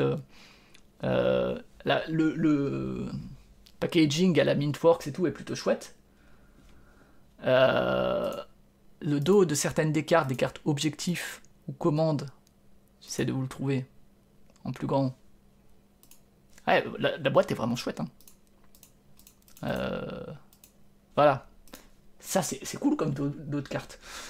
Mais sinon, je pensais pas qu'en 2022 on pouvait encore éditer un truc comme ça. Hein, franchement, enfin, c'est un jeu de collection où à son tour on peut prendre deux poissons. Donc soit, euh, je vous trouve du bon côté, soit deux cartes de poissons différents, soit une carte avec deux poissons, ou remplir un objectif. Donc là, ce serait deux poissons différents, là, ce serait deux Et à la fin de la partie, on marque les points. La partie, elle finit quand il n'y a plus de cartes ici.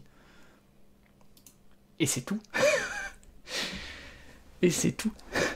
Et, et, et, je comprends pas que, au-delà du thème et du boitage qui est rigolo, qu'en 2022 on design un jeu comme ça en fait. Enfin, c'est. Je comprends pas quoi. Enfin, ça a aucun intérêt ludique. Enfin, c'est pas que c'est que. À quel moment tu te dis que tu fais ça quoi? Et à quel moment tu l'édites ça en fait? C'est vraiment juste je prends deux poissons ou bien je fais un objectif, il a rien d'autre quoi. Alors, certes, au moins ça s'encombre pas d'autres trucs, mais putain, ça faisait longtemps. Enfin, c'est ultra familial et tout, mais enfin, ça existe 12 milliards de fois ce jeu, quoi. Enfin, euh, Continental Express, c'était déjà ça. Euh, enfin, ouais, je, je, je, comprends pas, quoi. Enfin, que, que des jeux comme ça soient encore proposés. Hein. Vous avoue que ça m'échappe. Et j'ai pas grand chose de plus à dire euh, que ça, quoi. Hein. Sans doute pas cher et tout, mais. comme dit, le, design est chouette, mais. J'avoue qu'en en y jouant, j'étais. Oh, attends. C'est un vrai jeu. c'est vraiment des gens qui ont pris un auteur, euh, ouais, comme Mintworks et tout, euh, qui, enfin, waouh. Euh, ouais, je comprends pas. Après, si t'as jamais joué à un jeu de collection, c'est vraiment le jeu de collection pour les nuls entre guillemets, mais pas pour les nuls qui jouent mal. Mais mon premier jeu de collection, quoi. Mais j'en reviens pas qu'en 2022, si ça se vend et que ça rapporte des sous, putain, faire ça. Hein. Et alors, c'est pas fini. Colorfield, qui fait partie de ce Kickstarter de Mondo Davis, qui a un thème rigolo de la peinture abstraite et tout. Seigneur, pire que l'autre. Enfin, disons que c'est encore moins mon truc que l'autre. L'autre, c'est un bête jeu de collection que tu peux jouer en mangeant des frites et puis. Euh, des frites euh, pour l'apéro. Non, celui-là. Ça faisait longtemps que j'avais pas joué à un jeu qui m'a. J'ai eu du mal à finir la partie, hein, vraiment. Il y a 5 et 4, 9, 9 et 4, 13 tours. On pose des trucs comme ça et le but c'est de faire des connexions de couleurs pour marquer les points à la fin du round. À chaque tour, on va prendre une tuile qui est au centre et en remplacer une qui est sur notre plateau pour essayer d'optimiser les couleurs qui se touchent. Là, celui-là, s'il touche un bleu, il gagne 2 points. Là aussi, celui-là, il gagne 0 parce qu'il touche pas sa couleur. Celui-là, il gagne 1. Ça, alors, Déjà, comme Canvas, mais encore pire là pour le coup, Canvas. Le thème de la peinture, que tu vois plutôt comme Bob Ross, un truc un peu relaxant, chill. Euh, on est bien, on aime vivre, et on aime se reposer, et on aime aussi la contemplation. Je dis pas que être peintre est un travail de tout repos. Mais là, dans Canvas, c'était vrai dans une phase de jeu, là c'est non-stop, t'es là, et ton cerveau, enfin le mien en tout cas, il explose. Parce que, bah moi dans Canvas, je déteste le fait, euh, j'aime bien le résultat final, mais je déteste la, phase de, où on place les cartes les unes devant les autres, qui pour moi est calculatoire dans un jeu où le thème se, porte, se prête pas au calcul. Et, mais là, c'est mille fois pire en fait, parce que là, tu vois, enfin, t'es là et chacune des trois, tu peux les placer à tous ces endroits et les rotate, leur faire faire une rotation comme tu veux. Mais elle va optimiser ça à quel moment tu mets un thème peinture là-dessus? Je sais pas, mettez des engrenages et des trucs, genre euh, un truc stressant, euh, les temps modernes de Chaplin, que sais-je, mais, mais mettez pas de la peinture. Bah, en plus, le résultat final est même pas merveilleux. Enfin, euh, je veux dire, même, enfin, j'aime bien la peinture abstraite, hein, mais vous l'avez vu sur ma vidéo des bilans ludiques 2022. Mais là, et comme si ça suffisait pas en termes de calcul, ces jetons là, moi j'en ai pas utilisé un seul de la partie.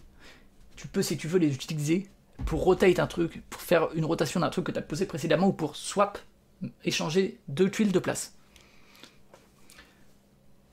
Imagine les possibilités et imagine si tu veux vraiment optimiser ton score.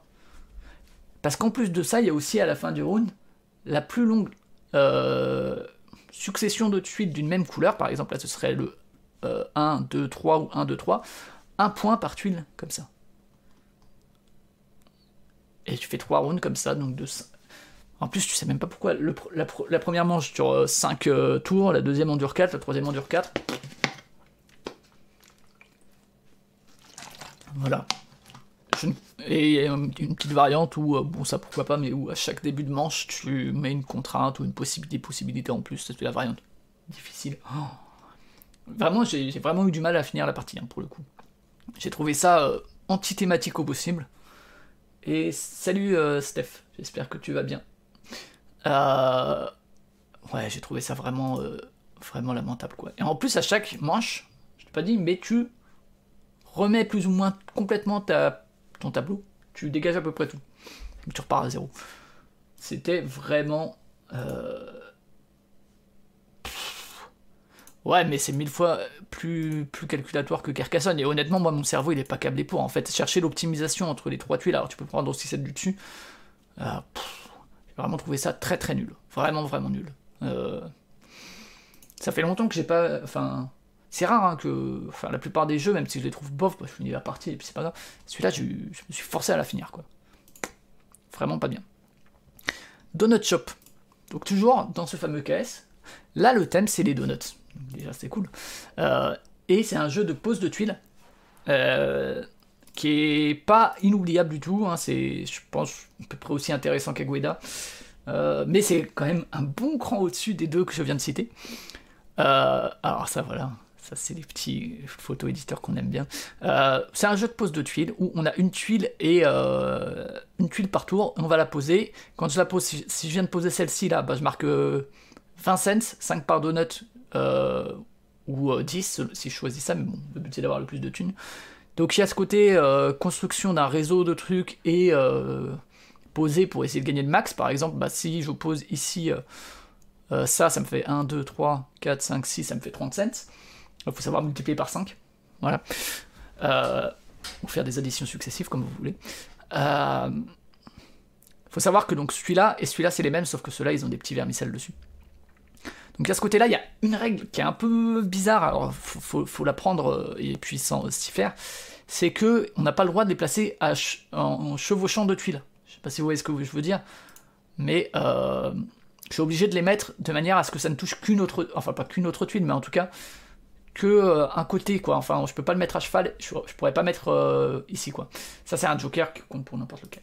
Donc ça c'est une manière de gagner de la thune, c'est au niveau du placement de la tuile. L'autre manière c'est en plaçant les boîtes et en défaussant euh, ces cartes-là, qui sont les commandes. Les commandes, en fait, on les remplit avec les boîtes, euh, voilà. Et ça, j'en récupère à chaque tour, donc je peux en avoir une, plusieurs, et je peux en défausser une ou plusieurs, pour dire, bon, bah, je te fais une boîte avec des comme ça, comme ça, comme ça. Ça, c'est pas un bleu, c'est du bleu. Ça, c'est du comme ça, et ça, c'est du au chocolat. Euh, donc, si tu en accumules plusieurs, bah, tu auras peut-être plus de possibilités d'adjacence, alors que si tu as qu'une carte, mais il faut que tu arrives à faire ce motif-là euh, spécifiquement. Euh, et euh, selon la taille de la boîte que tu poses, elle rapporte plus ou moins de thunes. Et également, bah, il y a certaines cartes qui vont dire, bah, en plus, si tu recouvres des trucs avec des vermicelles, c'est 10 cents de plus. Si tu sers du café en plus, si tu utilises deux cartes café ou trois cartes café, tu vas gagner 15 cents ou 25 cents. Donc c'est les deux manières de marquer de, la, de gagner de la thune, c'est le placement des tuiles. Voilà et euh, recouvrir cette huile avec ça, et donc en utilisant les bonnes cartes. Et honnêtement, euh, c'est pas si mal. Moi j'aime bien les jeux de pose de tuiles de manière générale. Celui-là, pour le coup, au niveau brain, c'est bien, mais euh, ma première partie, j'en ai fait une autre ce matin. J'avais du mal en fait à me dire, je peux en utiliser plusieurs, et du coup, par exemple, là, avec ça, ça et ça, bah, je peux recouvrir ça là. Tac. Euh, même pas avec celui-là d'ailleurs.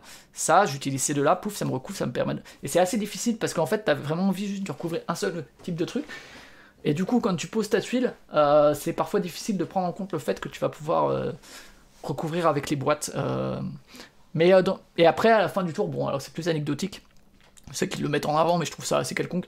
En gros, tu prends un élément face visible, un élément face cachée, donc soit une tuile face visible parmi deux, et une carte euh, commande face cachée, soit une carte commande face visible et une tuile face cachée. Ça reste assez anecdotique ça, mais, mais euh, ce truc aussi de est-ce que je pose tout de suite mon 4 ou bien j'attends un peu pour avoir plus de cartes pour pouvoir poser un plus grand, c'est pas inintéressant. Euh, d'autant que c'est assez, assez rapide et tout fluide en termes de tours. Je trouve juste la fin de partie, c'est en gros quand il n'y a plus de tuiles ou quand il n'y a plus de cartes et et le problème principal, au-delà du fait que bon, c'est pas non plus très original, euh, c'est que euh, c'est trop long. vraiment trop long pour ce type de jeu. tu t'ennuies quoi. Enfin, t'as le temps de t'ennuyer malheureusement beaucoup. alors que ils ont fait un petit matériel comme ça et tout.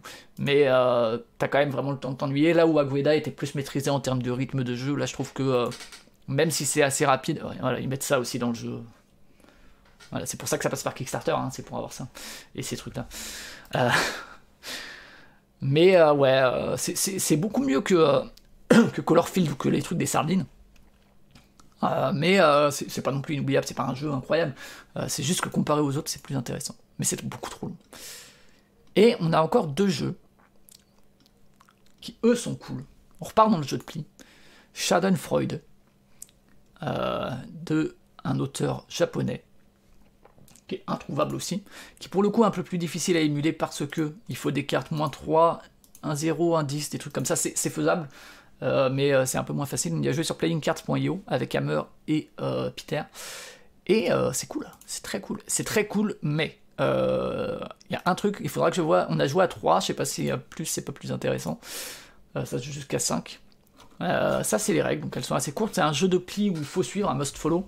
Euh, où il y a quatre couleurs, où on n'a pas le droit de. où on peut pisser, où euh, il faut suivre, ouais, donc.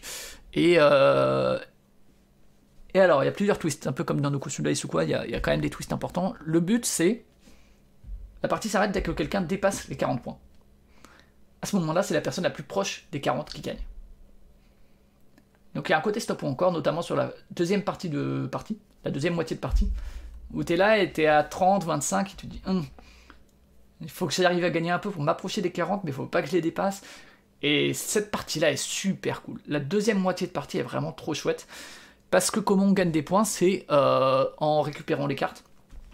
Sachant que il euh, y a un truc rigolo aussi, c'est que c'est la deuxième carte de la couleur demandée qui gagne. Donc je joue un 3 vert, tu joues un 5 vert, la dernière personne joue un 6 vert, c'est le 5 vert qui gagne, mais tu ne gagnes pas toutes les cartes tu gagnes juste ta carte plus celle des gens qui n'ont pas suivi.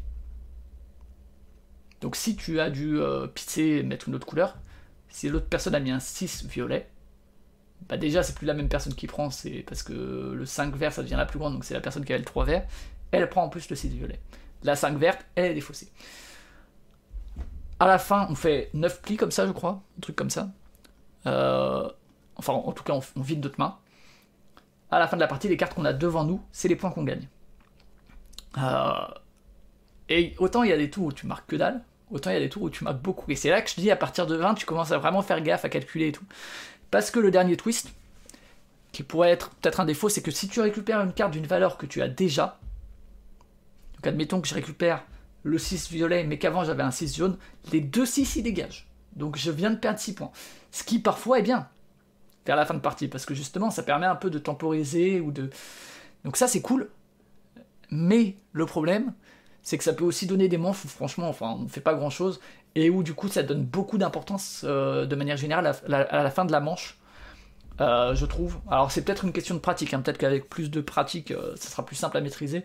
Mais j'ai l'impression que la fin de manche est vraiment importante pour déterminer. Non, franchement, non, non, ça va. c'est comme dans les jeux de pli un peu à twist. J'en parlais avant que tu arrives de Noko C'est il faut des parties, tu vois, euh, quelques parties pour vraiment se mettre dans le mood, mais après, euh, ça va. Euh, je pense. Mais la première partie qu'on a fait, ouais, c'est plusieurs fois, on a dit Ah merde, putain, mais oui, mais je gagne, mais je prends aussi ça, du coup, ça dégage. Et c'est un, petit état d'esprit à prendre. Mais c'est assez intéressant. Il y, a des cartes Joker hein, qui, prennent la couleur qui est demandée, en gros. Ouais, c'est vraiment cool, notamment le côté stop ou encore, la limite de 40, le côté où ça peut supprimer des cartes, c'est vraiment malin. Euh, reste que le début de partie, la première moitié, jusqu'aux 20 points, ça, peut être un peu plan-plan. Et que les débuts de manche sont moins intéressants et que la fin de manche est peut-être un peu trop décisive vis-à-vis du nombre de points que tu vas gagner à la fin. Mais c'est très bien. C'est vraiment. Euh, je, suis, pressé d'y rejouer alors. Euh, ça se commande au Japon. Mais c'est 25 balles pour 50 cartes. Plus les plateaux et tout, mais ça on s'en fout et c'est 25 balles, sans compter l'import. Donc en fait, vous donnez 50 balles si vous le prenez. Hein. Euh, mais euh, du coup, à émuler, c'est pas forcément le plus simple. Il faut trouver un truc où il y a de moins 3 à 9. Donc euh, avec Peter et tout, on a discuté, on se disait, ah ben tu peux prendre le 10 pour compter le 10 d'atout.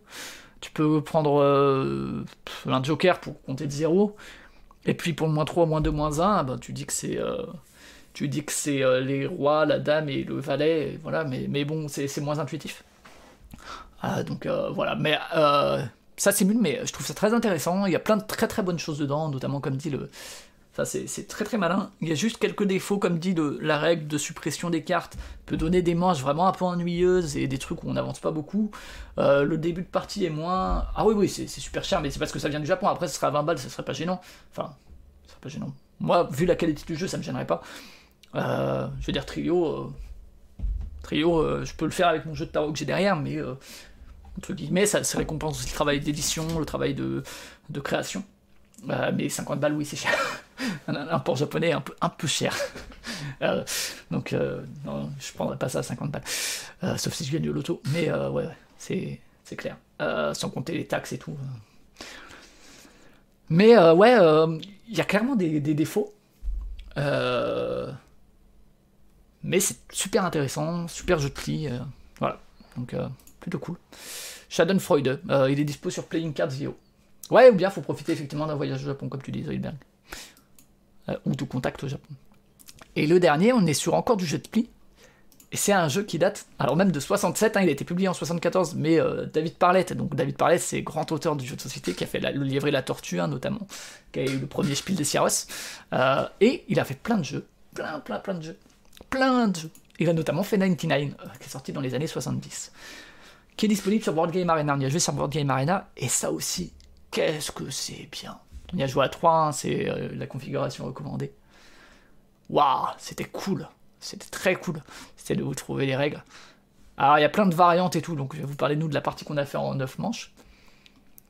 Donc, c'est un jeu de pli assez classique où il y a une couleur d'atout qui va changer de manche en manche. Où nous, on a joué en 9 plis et le but, c'est d'avoir le plus de points. Je disais que c'est celui-là qui a dû influencer nos Dice au niveau du scoring du bonus. Euh, donc une manche, voilà, il y a une couleur d'atout, et puis euh, faut suivre si on peut, on peut pisser, et on n'est pas obligé de monter. Très classique. C'est un jeu à mise. On va parier, enfin à pari, on va parier sur le nombre de plis qu'on va faire. Mais le pari, comment il se passe? C'est pas, on va dire, euh, ben, je parie que je vais en faire 3 ou 4 ou 5. C'est, je vais devoir mettre 3 cartes de ma main, face cachée, qui vont me permettre de définir combien de plis je pense gagner les cartes de carreau, quelle que soit leur valeur, ça vaut 0. Parce que ça a plus ou moins, alors, en tout cas le, le ça ressemble plus ou moins à 0. Chaque carte pique représente un pli. Que je mette le roi de pique ou le 2 de pique, c'est pareil. On le voit parce qu'il y a une pointe. Chaque carte cœur, c'est 2, parce que voilà. Et chaque carte trèfle, c'est la plus évidente, il y en a 3. Donc si je mets un trèfle, un pique et un carreau, je, parie que je vais faire 4 plis. Alors ça, aussi, hein, c'est un peu bizarre. Alors sur BGA, c'est bien, implémenté, euh, tout, est, tout est assez bien fait. Mais en faisant ça, donc tu fais ça, mais en même temps, du coup, tu te fais des coupes. Euh, enfin, cette phase-là est super intéressante parce que tu es là et tu... Ok, alors attends, tac, tac, tac, ça, ça, ça. Euh, ensuite, le, tu fais ta, phase de pli, à la fin de la, manche, tu gagnes un point par pli que tu as remporté, comme dans Dice. Et comme dans Dice, tu as aussi euh, une répartition des bonus selon combien de personnes ont réussi à atteindre leur euh, pari. Si tout le monde c'est 3, 10 points de bonus, si 2 sur 3 c'est 20 points, si une seule personne c'est 30 points de bonus. Donc ça rapporte beaucoup. Hein. En gros, euh, la partie tu l'as fait sur, sur les paris plus que sur le nombre de plis, parce que les plis tu vas en faire maximum 9. Mais, en plus de ça, il y a un truc en plus, qui est que quand tu as fait ton pari, donc admettons que c'est moi qui mène, euh, je suis le premier joueur, j'ai l'initiative entre guillemets pour décider soit de révéler ma, mise, donc je montre les cartes que j'ai mis qui indiquent le nombre de plis que je pense gagner, mais qui indiquent aussi des cartes que j'ai retirées de mon jeu. Mais si j'arrive à atteindre mon objectif en ayant euh, déclaré mon, pari, j'ai un bonus de 30 points. Mais si je ne l'atteins pas, c'est les autres qui gagnent ce bonus. La deuxième possibilité, c'est euh, révéler. Dans ce cas-là, je montre ma mise mon pari, mais aussi ma main, je joue à jeu ouvert. Dans ce cas-là, le bonus, c'est 60 points. Si je l'atteins pas, c'est moins 60. Enfin, c'est 60 pour les autres, ce qui revient même. Et, euh, et donc, euh, il y a une histoire d'initiative. C'est-à-dire que si je choisis de révéler, ben derrière, les autres peuvent pas révéler. Si je suis premier joueur, euh, par contre, c'est une espèce d'enchère. Donc, si je choisis de déclarer, donc de montrer mon, mon pari, derrière, ils peuvent révéler. Donc, carrément montrer leur main s'ils veulent. C'est super, c'est vraiment très bien. c'est relativement long, c'est assez brain quand même, c'est aussi un jeu de pli assez, assez brainy.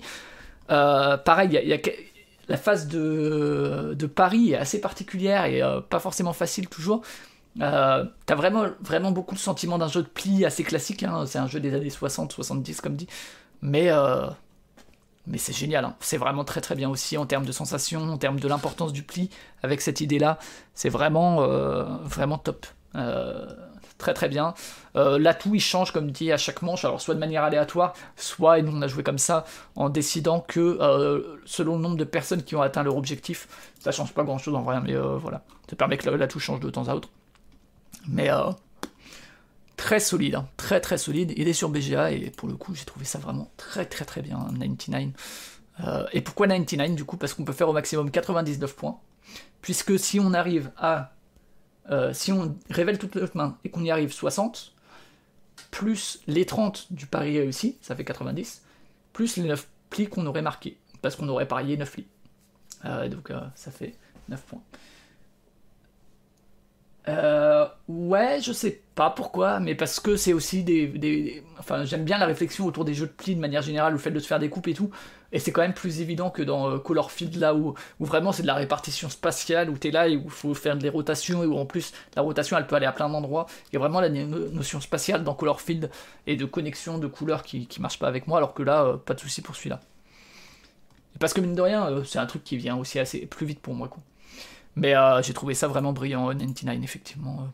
Un classique, et pour des bonnes raisons, c'est ce qu'on dit, un classique for a reason. Et, et c'est le cas. Voilà. Hop. Donc, des bonnes parties quand même. Il y a des trucs vraiment merdiques. Où ça fait longtemps que j'ai pas joué à des trucs aussi, aussi mauvais depuis longtemps. Mais il y a aussi vraiment des très bonnes découvertes. C'est et des trucs que j'ai très très envie de rejouer. donc voilà pour les parties de la semaine. Euh, pas mal de choses. N'hésitez pas à, vous me dire ce que vous avez joué récemment. Un petit bilan sur le mois de février, rapidement. Euh, pas mal de parties, bon voilà, je vous passe les stats. Euh, les jeux les plus joués, voilà, en comptant BGA. Salut, bah, je raiderai après. je raiderai Théo juste après. bon prototype, ce Zoidberg. Et les jeux que je retiens de ce de ce mois, il y a, je vous les cite comme ça rapidement, même si bah, on, les voit là sur, euh, Twitter, hein, c'est globalement cela. C'est, euh, tac, que je reprenne ma petite liste. Euh, il y a 12 Patrols dont j'ai parlé, il y a Aristocracy qui était très bien, vraiment mon jeu du mois, Antinomy qui est vraiment le meilleur des Button Shy, Atiwa qu'on jouera peut-être pas après, il est déjà tard en vrai. Je pensais pas que ça durait aussi longtemps les parties de la semaine. je vous montrerai peut-être plutôt Spots. Earth, je retiens et qu'il faut que j'approfondisse. Euh, j'attends de voir pour avoir un avis définitif dessus. Empire, le jeu solo là de Todd Sanders. Euh, Mandala, qui était le petit jeu à deux qui était très bien. Euh, That's Not a j'attends aussi de faire d'autres parties pour avoir plus de une opinion mieux. Et Trekking Through Historic, j'ai trouvé plutôt très efficace dans son genre. Voilà pour les parties de la semaine. on va pouvoir passer. Pas de jeux vidéo cette semaine, on va pouvoir passer à hors-jeu.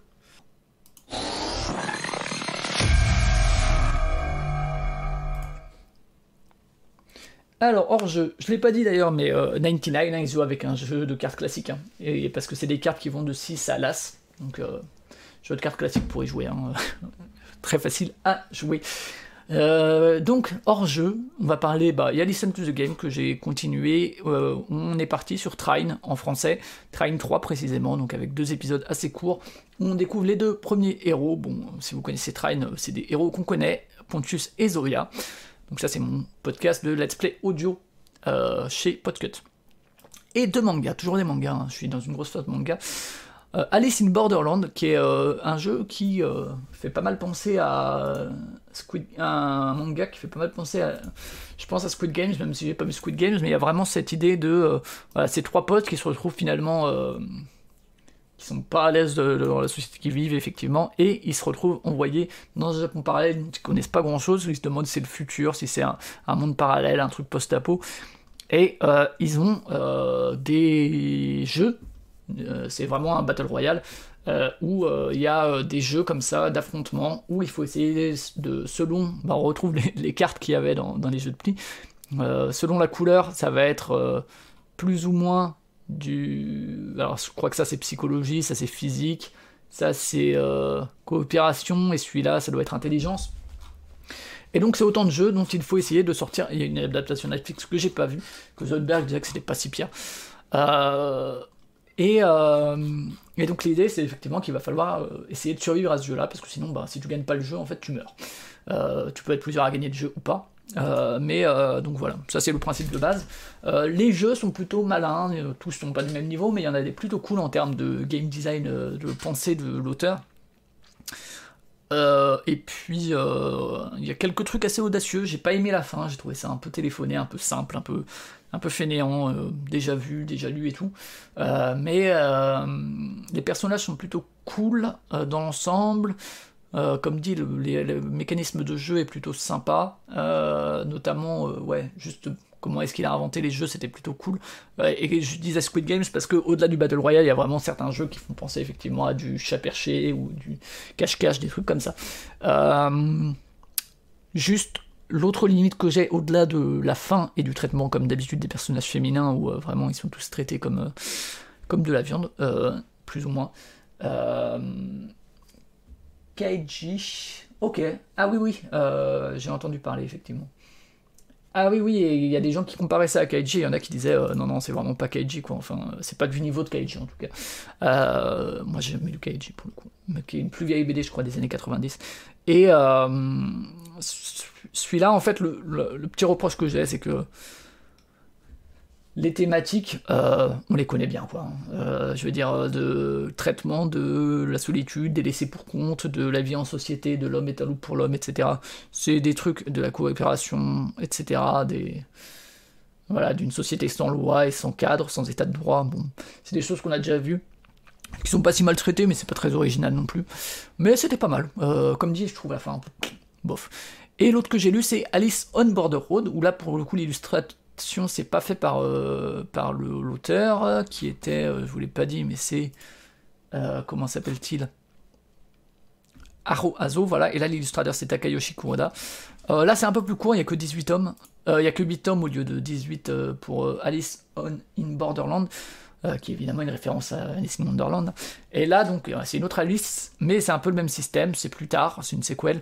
Et euh, il y a aussi cette idée d'être transporté dans un autre monde au Japon, cette fois-ci à Kyoto au début. Il n'y a plus l'idée des jeux, il y a quand même l'idée des cartes, mais où là, la, carte est possédée par chacune des personnes quand ils arrivent. Et, et en fait, ça troque un peu le côté jeu et Battle Royale pour une espèce de road trip vers Tokyo, euh, parce qu'il faut essayer d'aller voir ce qui s'y passe. Il y a un peu un côté un peu conspi terroriste euh, qui est gouvernemental qui est pas non plus merveilleux. Et dans, l'ensemble, je trouve les personnages moins bien que dans le précédent. Et euh, je trouvais aussi. ouais, l'Air Game, ça je connais de nom pour le coup. et ouais, les personnages sont moins bien. Et puis, pour le coup, en plus, les thématiques reprennent vraiment celles qu'il y avait dans Alice in Borderland en termes de folie, des personnages, de où jusqu'où on est prêt à aller, etc pas trouvé ça merveilleux. J'ai préféré l'autre. Euh, c'est pas nul, mais euh, ça apporte pas grand chose pour le coup. Euh, donc voilà pour le hors-jeu. Pas grand chose, mais plutôt, plutôt chouette, même si celui-là, bon, sans plus. Et on va pouvoir passer, pour terminer, à la conclusion. Allons-y.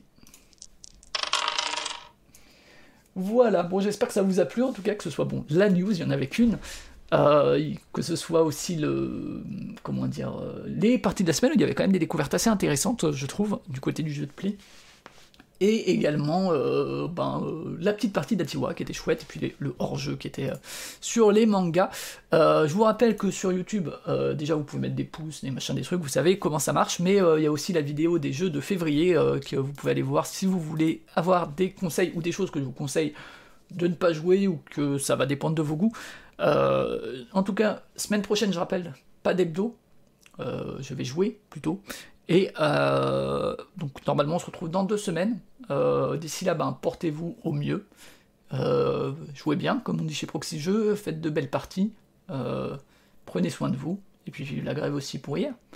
Et bonne fin de journée et, et ciao Tu comprends Les vrais clients ont changé et qu'on s'en aperçoit à peine, sauf les gens, sauf bien sûr, euh, euh, vous, êtes au courant, mais euh, les clients ont changé, je veux dire. Les clients de la télévision, c'est qui? C'est plus les auditeurs. Les clients de la télévision, c'est les annonceurs. C'est eux les vrais clients. Les annonceurs, c'est les vrais clients, il n'y a plus de... Et alors, je disais dans l'édition, ben, il y a un risque, c'est que les vrais clients des éditeurs, ce ne soient pas les lecteurs potentiels, euh, ce soient les, euh, les distributeurs. Quand les distributeurs euh, seront vraiment les clients des éditeurs, qu'est-ce qui se passera? Ce qui intéresse les distributeurs, c'est la rotation rapide. la rotation rapide, ça veut dire les trucs des grands marchés, à rotation rapide, régime du best-seller, etc. C'est-à-dire que toute littérature si j'ose dire, à la baquette, toute littérature créatrice sera écrasée par nature.